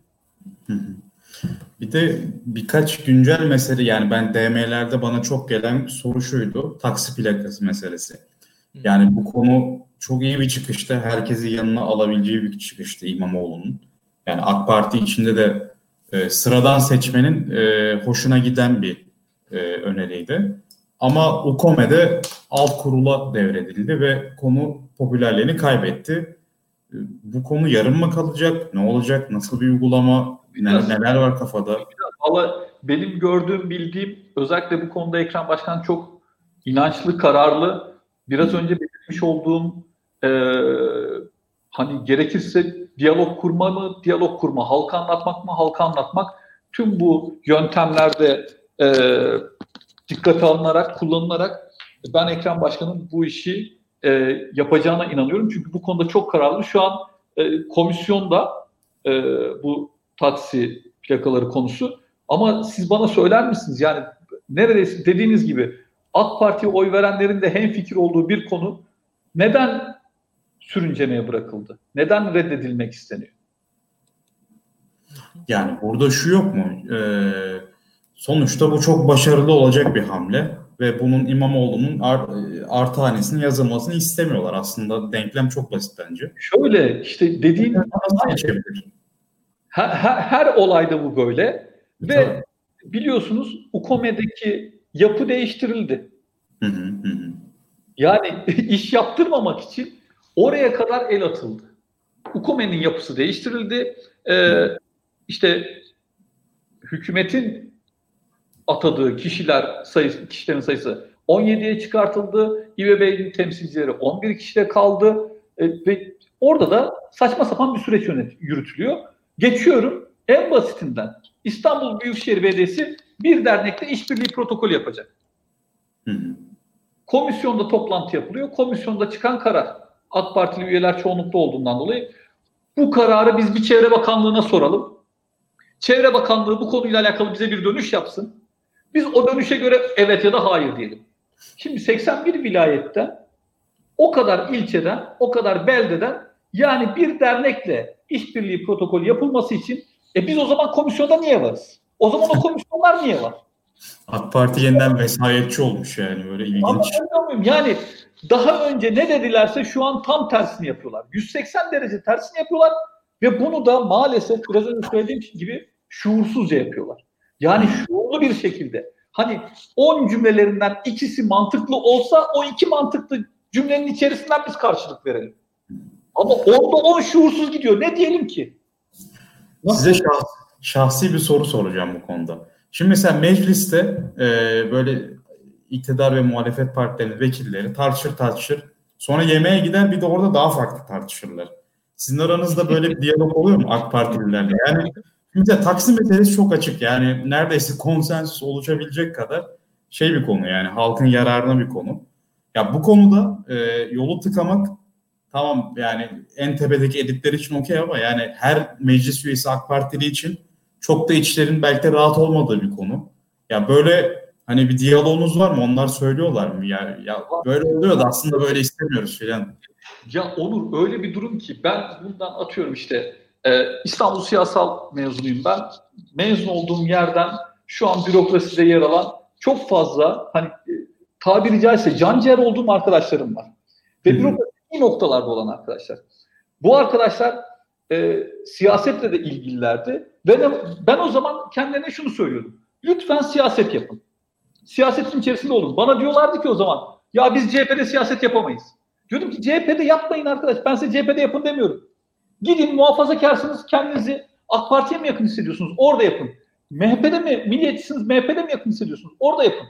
Yani bu partilerde de düzgün insanların olması gerekiyor. Hı hı. Şimdi e, salt ben AK Parti grubundaki arkadaşlarıma kesinlikle kötüler, şöyleler falan diyemeyiz. Hani şu yaşanmıyor? Ben senin sorunu aslında anladım.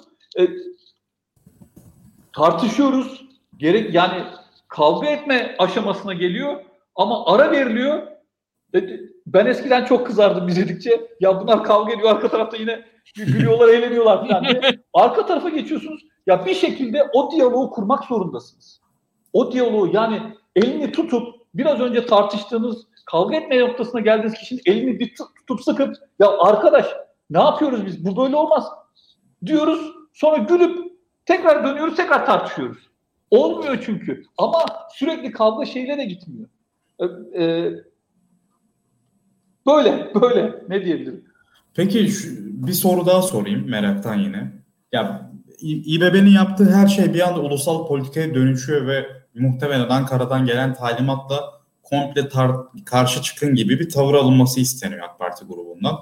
Ama her konuda bu kadar Ankara'ya gidip bu reaksiyonu verdirecek kadar gündem konusu olmuyor. Mesela bazı konularda böyle e, konuşup halledebildiğiniz şeyler olabiliyor mu? Yani bizim aklım benim aklıma gelmiyor şu an. Hani X bir konuda böyle e, oy birliğiyle kabul edilen şeyler olabiliyor mu yani? Yani Veya AK, AK Parti grubunda mesela çatlak ses çıkabiliyor mu ya da öyle değil? Yani şöyle e, biraz şey bir soru oldu bu. Şimdi konuştuğumuzda ettiğimizde ben arkadaşlarım açıkçası e, kendi işlerinde çok e, eleştirilerin olduğunu görüyorum. Bunu birebir de konuştuğumuzda e, çok rahatlıkla görebiliyorum. Çok rahatlıkla da dile getiriyorlar ama e, kendileri de söylüyor. Onlar da yani şunu söyleyen birçok AK Parti üyesi, meclis olduğunu söyleyebilirim rahatlıkla. Hı hı.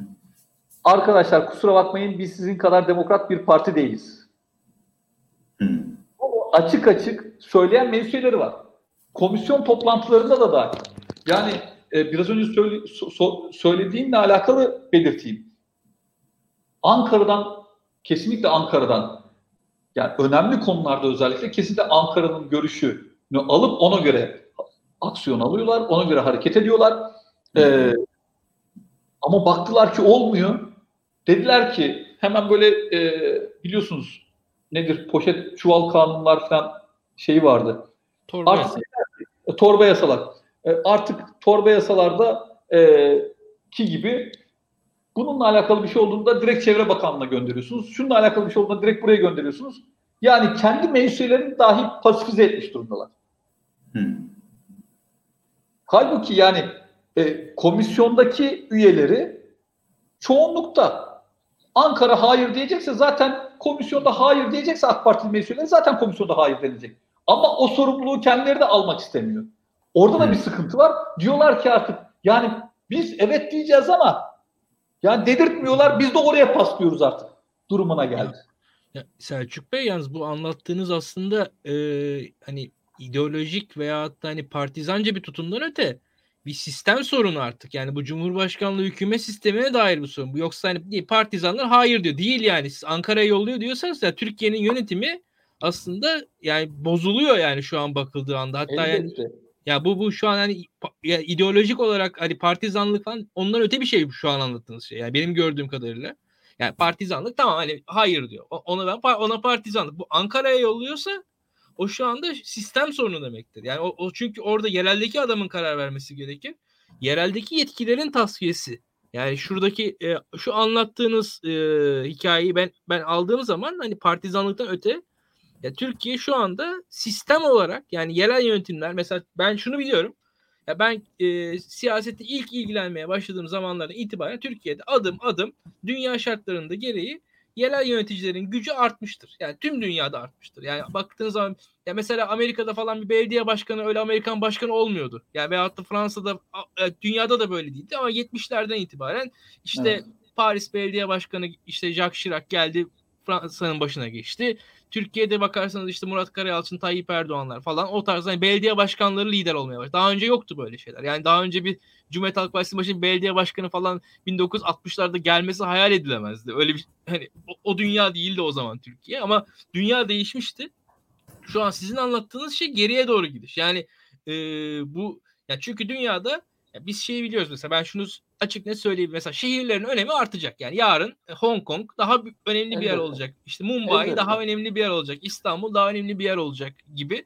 Bu anlattığınız Kesinlikle. paradigma olarak farklı bir şey. Yani. Kesinlikle. Ya bu bu çok aslında e, üzerinde oturup konuşulması, tartışılması gereken hususlardan biri ama şimdi e, yani maalesef ülkede e, şimdi tüm dünya şehir devletlerini falan tartışıyor. E, siz bir şey söylediğinizde e, yani İzmir'de yaşamadık mı? Tunç Başkan hani İzmir'in eski e, simgelerinden bir bayrak mıydı? Neydi yanlış hatırlamıyorsam tam e, konu. O, o bir yerde falan paylaşıldı, edildi bir şey oldu diye. O bunlar şehir devleti istiyor, bunlar ülkeyi bölecek vesaire falan konuları tartışmaya başlandı.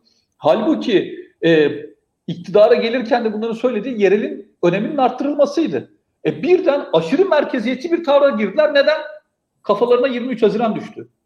Yani 23 Haziran 31 Mart vakalarından sonra bir anda aşırı merkeziyetçi e, bir yapıya döndüler. Şimdi e, dünyanın her tarafında bu böyle. Yani artık dünya yereli iyi bilen, dünyayı iyi takip eden yöneticiler, liderler istiyor.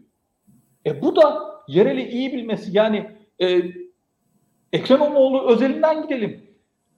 Hem yereli iyi biliyor, ilçesinde başarılı olmuş, AK Parti'den ilçeyi kazanmış, başarılı bir belediye başkanlığı götürmüş.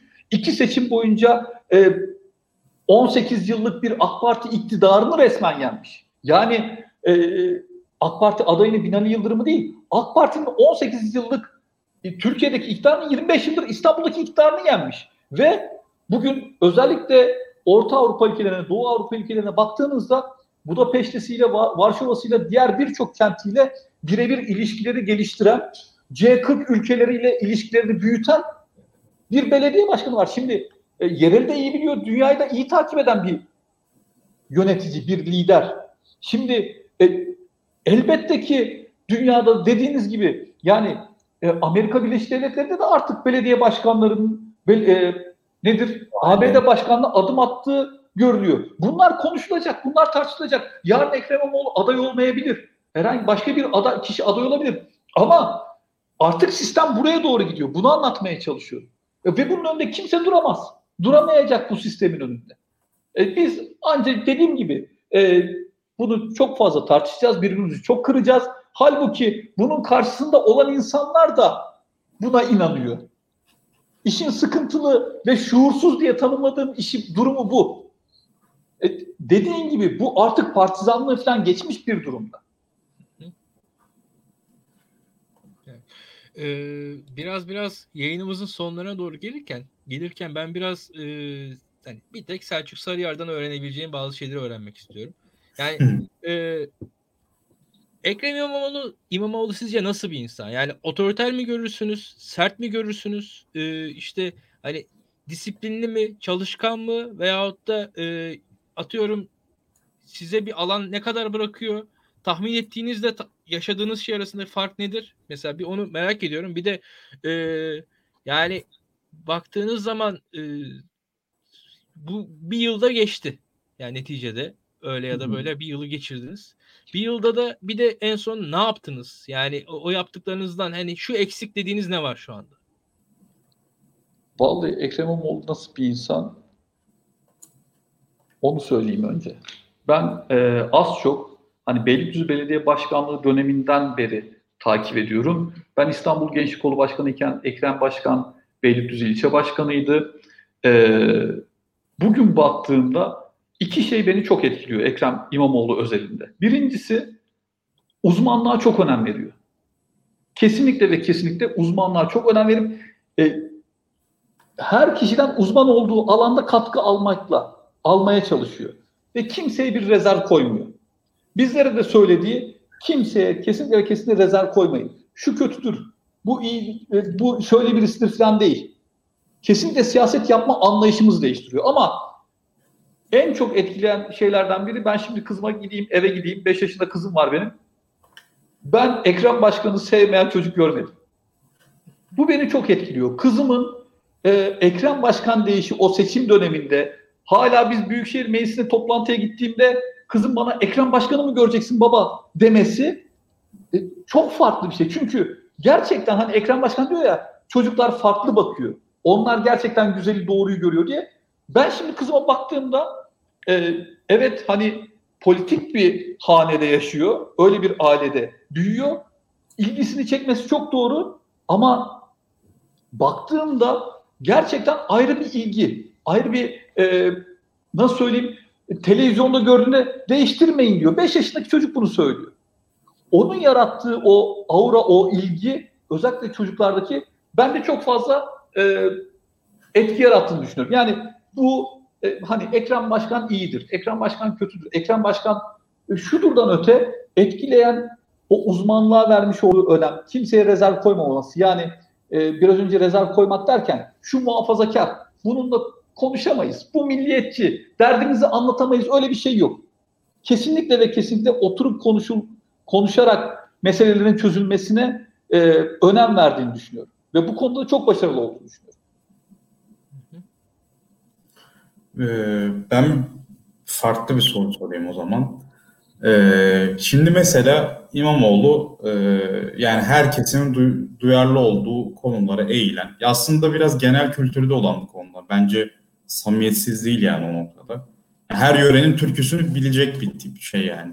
Ya muhtemelen iş adamı olmasının bunda etkisi var. Trabzonlu e, yani bir aileden gelmesinin farklı ve Karadeniz'den gelen insanlar geldi İstanbul'da buluşup farklı farklı bölgelerden insanlarla iş yapıyorlar falan bir şekilde birbirlerinin e, geleneklerini öğreniyorlar. Bunda bir sıkıntı yok ama bazı konularda mesela bu tatil meselesi var ya kayak tatili mesela.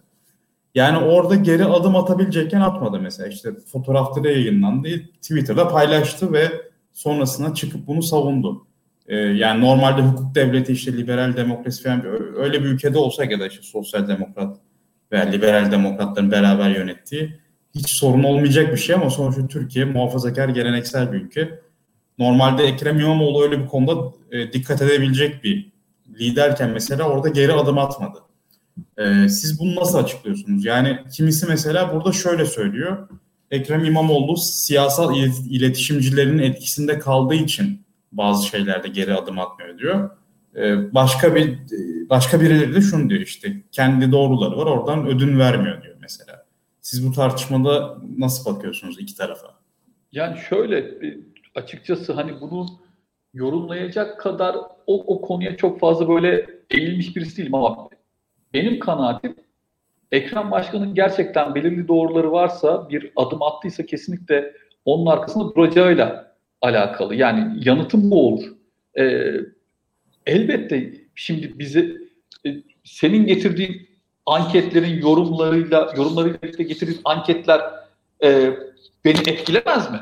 Getirdin, önümüze bir şey koydun, koydun veri koydun ortaya. Elbette bunların etkisi altında falan kalabiliriz ama e, ben bu tür durumlarda özellikle Ekrem Başkan e, yine söylüyorum Beylikdüzü Belediye Başkanlığı döneminden de az çok takip ettiğim ve bildiğim e, üzere e, ailesine çok önem verdiğini, bu, bu konulara da çok önem verdiğini ve bir adım attığında düşünerek adım attım ve bunun arkasından e, duracağı, dura, duracak birisi olarak görüyorum. E, cevabım bu şekilde olur. E, ama e, biraz önceki konuyla da alakalı. Yani şimdi e, çocuklarını sevmesi, e, tüm çocukları sevmesi. Şimdi e, Ekrem Başkan hiçbir toplumsal meseleye kayıtsız kalabilen birisi değil. Hatta e, siz de biliyorsunuz birçok sorunda e, işte dendi ki işte Erzurum'da yaşanan sorunla alakalı ya da atıyorum işte bilmem nerede yaşanan depremle alakalı sen ne uğraşıyorsun? İstanbul'a bak yeni geldin belediye başkanı oldun diye. Ama e, Ekrem Başkan öyle bir insan değil. Oradaki sorunu da kendi sorunu olarak gören, görerek hareket eden birisi. Kaldı ki orada tatil meselesinden önce falan da şeyde e, deprem bölgesine gidip tüm organizasyonu burada yaparak ki içerisinde o organizasyon sürecinde ben de grup yöneticisi olarak ben de e, dahildim. Birçok çalışmada Ekrem Başkan'ın yönlendirmeleri e, tüm engellemelere rağmen yaptığı çalışmaları e, gördükten sonra açıkçası o tartışmalar şey geliyor bana. Yani magazin e, yaratılmaya çalışılan e, konular geliyor. Geçen gün işte e, bir yere ziyarete gitmiş. Ya işte iş adamının yani öyle bir haber yapılıyor ki iş adamının manken eşi de evdeydi. Yani iş adamının eşi mühendis olsa iş adamının mühendis eşi de mi evdeydi diyecek. Yani böyle saçma sapan bir e, şeyde yaşıyoruz. Ülkeye çevrildik. Yani o nedenle bunları tartışmak inanın bana çok şey geliyor. E, keşke e, öyle bir şey kurulsa ki, masa kurulsa ki ya İBB'nin tüm birimleriyle birlikte işte tüm iştiraklerinde bu pandemi sürecinde böyle bir dönemde neler yapılabilir? Neler yapılabilmesi, yapılması gerekir? E, bunları tartışabilsek. E, konuşmamın bir bölümünde söylemiştim. Birçok çalışma şu an sosyal değerle ekonomik değeri bir araya getiren şirketlerin cirolarında yaklaşık yüzde otuza varan artışlar yaşadığını gösteriyor. Şimdi bunu biz Türkiye özelinde hem yerel yönetim, hem sivil toplum, hem özel sektör, hem üniversiteler bunların dört ayağını da bir araya getirebilecek bir şehir, şehirde yaşıyoruz. Keşke oturup İstanbul Büyükşehir Belediyesi bu konularda neler yapabilir bunları tartışabilecek. Ama biz e, maalesef işte biraz önce belirttiğim gibi bir eve misafirliğe gitmişiz. Evin e, işte nedir? Arkadaşımızın eşi mankenmiş, mühendismiş, teknikermiş. Bu, bunlar bunların haber yapıldığı bir ülkede bunları tartışmak bana o o tayfaya e, şey prim kazandıracak bir e, tavır gibi geliyor açıkçası. Ee, Selçuk Bey size bir bir tek sorumun cevabı gelmedi. O arada e, atla, atladık. Yani son bir yılda ne eksik kaldı diye hmm. sormuştum birazcık daha. Ben hep böyle tersinden soruyorum.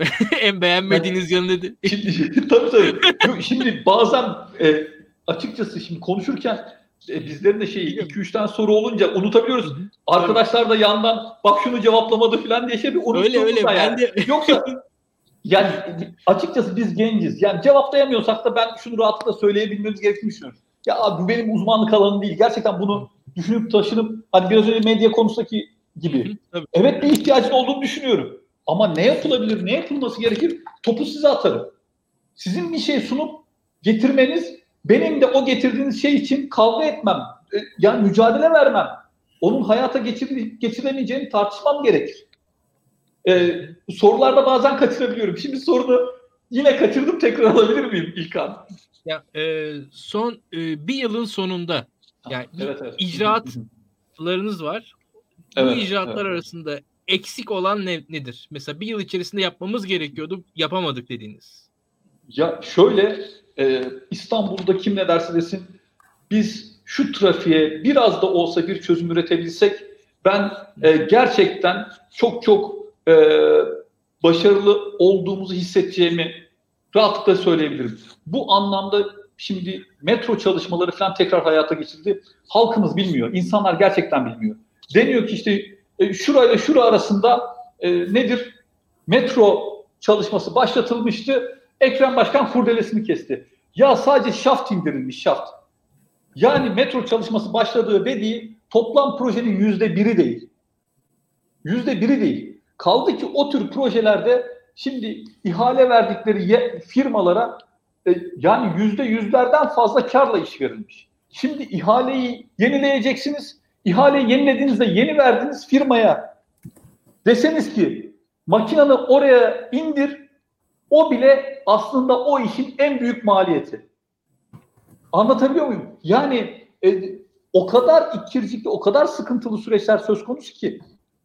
Ama bu konuda Ekrem Başkan gerçekten e, bu işleri kesinlikle tamamlayacağız dediği meselelerden biri bu. Ben İstanbul trafiğinde birazcık da olsa bir iyileşme gör, gördüğümde e, kendime herhalde evet başarıyoruz diyebileceğim. Çünkü insanların doğrudan yaşadığı meselelerden benim de dahil doğrudan yaşadığımız problemlerin başında geliyor. Ee, henüz belki de hiçbir şey yapmadık. Yani yapılması gerekenin yanında şu an bizim yaklaşık bir senelik süreçte başlattığımız belki de hiçbir şey. Ee, bu konuda özellikle ulaşım konusunda e, çok çalışıp iyi işler çıkartmamız gerektiğini düşünüyorum. Ee, bir buçuk saate geliyoruz. Ee, Onur'un sorusu varsa onunla beraber bitirelim artık. Tamam ben o zaman ülke siyasetiyle ilgili beklenen soruları sorayım. Ee, Ekrem İmamoğlu deyince Cumhurbaşkanlığı adaylığı ve ittifaklar akıllara geliyor. Ben iki soru sorayım burada. Ekrem İmamoğlu'nun Cumhurbaşkanı adayı olarak anılması sizin işlerinizi nasıl etkiliyor ve bu konuda bir beklenti oluşuyor mu? Diğeri de şu, Diyelim ki öyle bir şey oldu.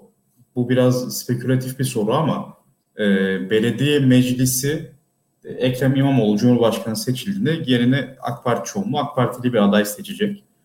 E, bu noktada bir alternatif şeyler konuşuluyor mu? Yani Bu konular konuşuluyor mu tepede? Biz Twitter'da herkes bunları konuşuyor. Her gün e, yeni Cumhurbaşkanlığı adayları her e, DM'lerde konuşuluyor falan. Böyle ittifak senaryoları, işte İyi Parti ne yapacak, DEVA oraya gidecek mi, CHP bölünüyor mu, İnce ne yapacak? Yani Twitter sürekli bunları konuşuyor. Sizin aranızda böyle şeyler konuşuluyor mu? Elbette konuşuluyor. Yani yalan mı söyleyeyim? Konuşuyoruz. Ya birçok şey konuşuluyor. Biz konuşmasak konuşturuluyoruz. Yani e, şey durum vardır ya siz ne kadar siyaseti bırakırsanız da siyaset sizi bırakmaz. Bu tür sorular, bu tür durumlar biz konuşmak istemesek de önümüze düşen ve konuşmak durumunda kaldığımız e, sorular.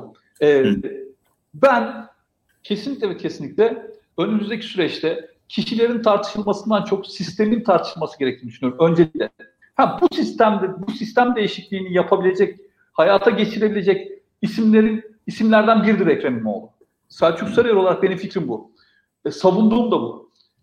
Önümüzdeki süreçte istediğimiz şeylerin e, parlamenter sistemin daha demokratik bir ülkenin kurulmasında hayata geçirebilecek isimlerden biridir elbette Ekrem İmamoğlu. Bugün en son sanırım e, Aksoy araştırmanın bir şeyi vardı. Yani halkın konuştuğunu biz konuşmasak, biz tartışmasak yani e, siyaset yapıyoruz demememiz gerekiyor o zaman elbette. Yani şimdi e, yalan da söyleyecek bir şeyimiz yok. Elbette bunları tartışıyoruz. E, ama bunu tartışırken şunu e, kaçırmamamız gerekiyor. Bizim önceliğimiz İstanbul'a hizmet. Yani bizim burada kesinlikle ve kesinlikle başarılı olmamız gerekiyor. Daha çok başarılı olmamız gerekiyor. Biz elbette bunu öncele, önceliklendiriyoruz. Bu konuda çalışmalar yapıyoruz. E, yarın bir gün biraz önce belirttim aslında. Yani bu ittifak meselesi çok önemli bir husus. Ülkenin gelmiş olduğu noktada ittifaklar bir anlamda e, farklı grupların, farklı toplumsal toplumsal kesimlerin aynı masaya oturabilmesini sağladı bir anlamda. Şimdi bu masalar önemli asıl. Bu masalarda elbette konuşulacak isimlerden biri elbette ki Ekrem İmamoğlu'dur. Şimdi nasıl diyebilirim ki yok e, değildir ya da konuşulmuyor ya da ben bu konuda bir şey bilmiyorum diyemeyiz. Elbette bunun içerisinde DEVA vardır, Gelecek vardır, yeni kurulacak e, diğer partiler vardır ya da daha önceden Cumhur İttifakı'nda yer alıp e, Millet İttifakı'na geçebilecek partiler söz konusudur. Bunları önümüzdeki süreçte görürüz ama her türlü koşula hazır olmamız gerekiyor. Bu hazırlığı da isimler üzerinden değil sistem üzerinden yapmamız gerekiyor. Nasıl bir sistem istediğimizi öncelikle konuşmamız gerekiyor. Bu masalarda da. Biraz önce Cumhuriyet Halk Partisi için dedim ya hani e, yani birçok isimler var. isimler konuşuluyor ama bu isimlerin bir programı yok. Bir politikası yok. İsim var sadece. İnsanlar da o ismi seviyorsa destek veriyor. Güzel konuşuyorsa alkışlıyor. Böyle değil. Şimdi ittifak konusu da öyle. İttifakta siz gidip de isimler üzerinden konuşursanız e, oradan bir şey çıkmaz.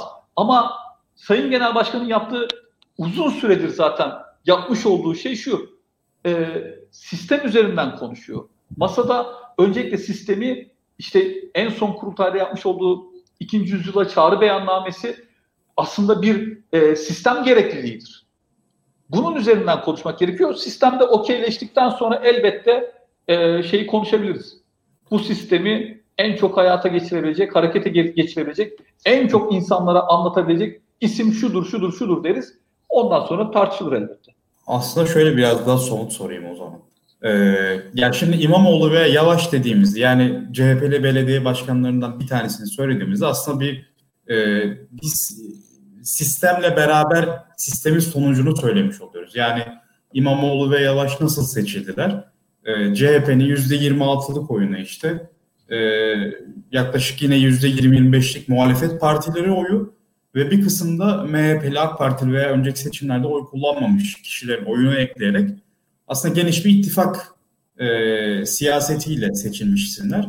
Yani yine İmamoğlu veya Yavaş veya ona benzer isimler konuşulacaksa aslında bir sistemi konuşmuş oluyoruz. Ama şunu söyleyelim. Diyelim ki günün sonunda Erdoğan'la yenebilecek bir aday çıkmıyor. Ee, İmamoğlu da başa baş gidiyor. Ve böyle yani kader, kader diyelim artık bu ülkenin kaderi İmamoğlu gibi bir ismi adayla zorluyor. Ya bunun için İBB'nin bir planı var mı? Yani soru şu aslında. Diyelim ki erken seçim oldu. 2021 ya da 22'de. 2024'e kadar İBB yönetilecek yani yeni bir yerel seçime kadar ve sonuçta CHP'nin yani iki seçimle kazandığı bir belediyenin AK Parti'ye geçmesini istemez herhalde CHP. Ama böyle bir ihtimal de var ortada, yok değil. E, şu an pek konuşulmuyor. Ben de duymuyorum parti içinden açıkçası. E, ama böyle bir şey olabilir. Yani bunun için bir çözüm var mı? Bir, bir seçenek var mı? Burada neler düşünülüyor? Ya biraz spekülatif bir ama veda ederken etti. Bir saat 35 dakika. Böyle spekülatif soruların da cevabını merak ediyorlar. Yani şöyle Onur, e, parti organlarında bu konuşuluyor mu bilmiyorum. Biz kendi arkadaş grubumuzda konuşuyoruz. Nasıl olur, nasıl biter diye de onun da çok aman aman böyle bir şey yok elbette. E, aynı e, soruları biz de soruyoruz kendimize. Ya acaba diyoruz işte AK Parti, e, Cumhur İttifakı grubunda bölünmeler yaşanır mı? Nasıl olur? Hani Ekrem Başkan aday olmaz da der ki e, ben evet bir dönem daha Büyükşehir Belediye Başkanlığı yapacağım der. E, ya da başka bir göreve şey olur. O günün getireceği kişilerin kendi e, şeyleri nedir? E, siyasi beklentilerine girer. O konuda bir şey diyemem elbette ama bunları tartışıyoruz. Şimdi e, AK Parti içerisinden çıkan iki parti var. Bunlar nasıl etki edecek siyasete? E, AK Parti grubundan herhangi bir meclis üyesi, e, ekibi bu gruba geçecek mi? Bunlar e, yani şu an geçer geçmez desem e, şey nasıl söyleyeyim havada sö- söylemler olur. O nedenle e, bu konuda pek konuşmak şu an elbette olabilecek varyasyonları yazıyoruz biz de. Şöyle olursa böyle olur falan diye. Ama e, şu an bir, net bir şey söylemek açıkçası çok da doğru olmaz kanaatindeyim. Hı hı. Elbette Aha. düşünüyoruz, elbette hesaplıyoruz. Oradan 25 meclis bu tarafa geçerse biz e, evet mecliste de çoğunluğumuz olur diyoruz. Ama bilmiyoruz ne olacağını. Hı hı. Şimdi AK Partili birinden bir soru gelmiş. Sorayım mı? Ee, benim bir takipçim var da böyle takipçiler beni şey sanki İBB'nin sözcüsü gibi görüyorlar. AK Partili olanlar bana sürekli işte şunun hesabını sorun sorun filan gibisinden paylaşımlar Ya şimdi şöyle, e, bu yardım kampanyasında da aynı eleştiri gelmişti. Şimdi bazı ihaleler için de geliyor. Böyle İBB'nin aldığı e, mesela süttür ya da o yardım paketinde işte maliyetin üzerinde bir bedelle alındığı iddiaları var mesela. E, bu konuda e, şüpheler tam olarak giderilemiyor. Ben başka e, araştırmalarda da onu gördüm. Yani Ekrem İmamoğlu'na oy vermiş kişiler arasında da şey var. Acaba yardım paketleri olayında anlaşılamayan bir durum var. Bu neydi acaba? Niye bu kadar pahalı? Mesela pek çok haber çıktı işte 150 liralık paket 70-80 liraya e, aslında temin edilebiliyordu ama İBB 150 liraya temin etmiş. E, mesela bu tarz şeylerde yani aslında medyanın önemini konuş. Burada medyanın önemi de ortaya çıkıyor. Muhtemelen bir açıklaması var. Paylaşılması lazım. Sizin söyleyeceğiniz şey ne olur yani? Yani açıkçası şöyle, e, sosyal medyada ben karşılaştım birkaç tane özellikle süt ihalesiyle alakalı ama onunla alakalı açıklama yapıldı diye hatırlıyorum. Yani 8 lira üzerinden e, bir algı yaratılmaya çalışıldı. Halbuki e, yanlış hatırlamıyorsam yine bakarım ona e, şu an zaman alabilir diye hızlıca geçiyorum. 3.8 lira litresi 3.8 liradan mı alındığıyla alakalı bir açıklama yapılmıştı diye hatırlıyorum. Ee, yani şöyle e, o kadar çok algı politikası yürütülüyor ki bunu bir dönem Ankara'da Melih Gökçek çok iyi yapıyordu. Yani karalama politika üzerinden adam e, şey yürütüyordu. E, seçim sürecini yürütüyordu. Kampanya karalama politikaları üzerinden. Ben şunu yapacağım değil. Şu şöyle diyerek bir politika yürütüyordu, kampanya yürütüyordu. Şimdi biz göreve geldiğimizden beri hep aynı şeylerle karşılaşıyoruz. Ee, işte biraz önce bahsettiğim Halici Küçükçekmecesi falan da dahil olmak üzere birçok konularda yapılan çalışmalarla alakalı e, hep bir algı yaratılmaya çalışılıyor. Hı hı. En son e, Esenler Belediyesi'nde e, görmüşsünüzdür. Yani banklarda, İBB'ye ait banklarda İstanbul Büyükşehir Belediyesi yazan yerlere Esenler Belediyesi diye sticker yapıştıracak kadar duruma geldi siyasetleri.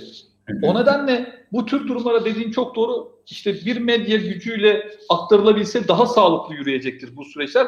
Çünkü e, kanallara çıkıyorsunuz. CHP'yi CHP'li olmayanlar tartışıyor. HDP'yi HDP'li olmayanlar tartışıyor. Kadın İstanbul Sözleşmesi konusunu e, erkekler tartışıyor.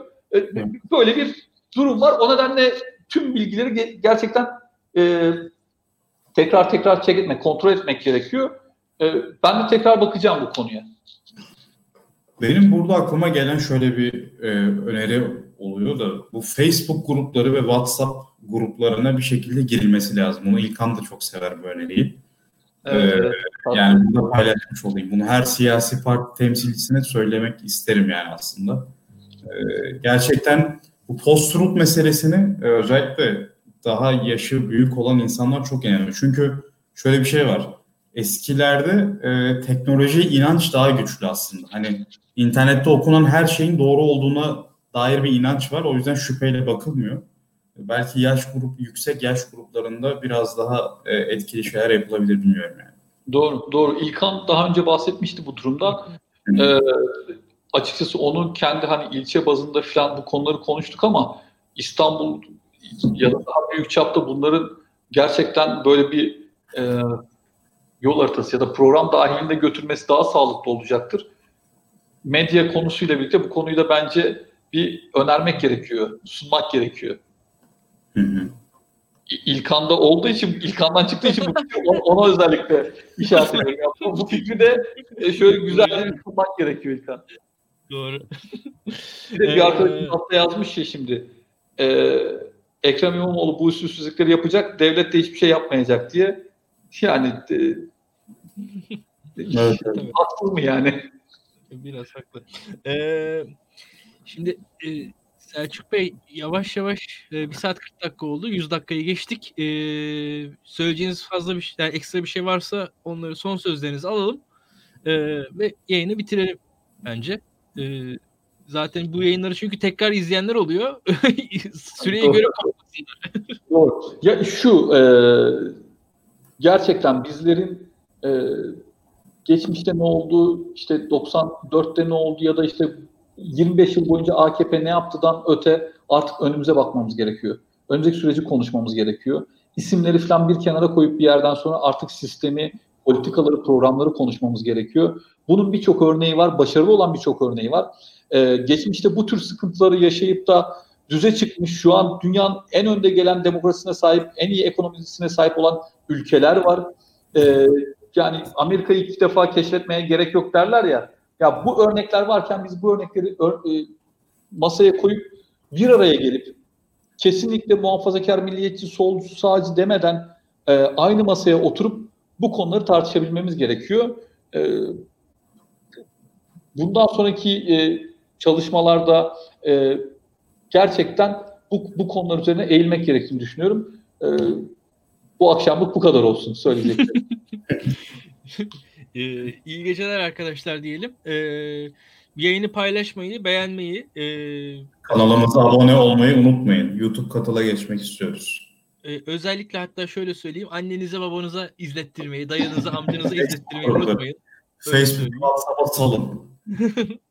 Kesinlikle böyle. Ee, biz de böyle e, en azından siyasetin içerisinden yönetici pozisyonunda insanları konuk edebilelim. Yayın izlensin ki ya, o insanlar da bize daha çok konuk olmak istesinler öyle söyleyelim. Yani e, devamı gelsin böyle şeylerin. Çünkü e, hani bizim biraz Selçuk Bey nazımız geçiyor. Her zaman geçmez ama böyle. Estağfurullah. Selçuk Bey'e çok teşekkür ediyoruz tekrar. Ben teşekkür Yani ediyorum. 1 saat 45 dakika. Siz de bizim kadar konuştunuz yani. Biz böyle tutamıyoruz kendimizi. 1 saat hedefiyle başlayıp 2 saatte bitiriyoruz.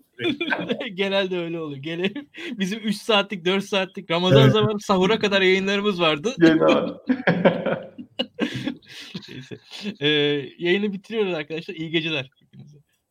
İyi geceler. İyi geceler.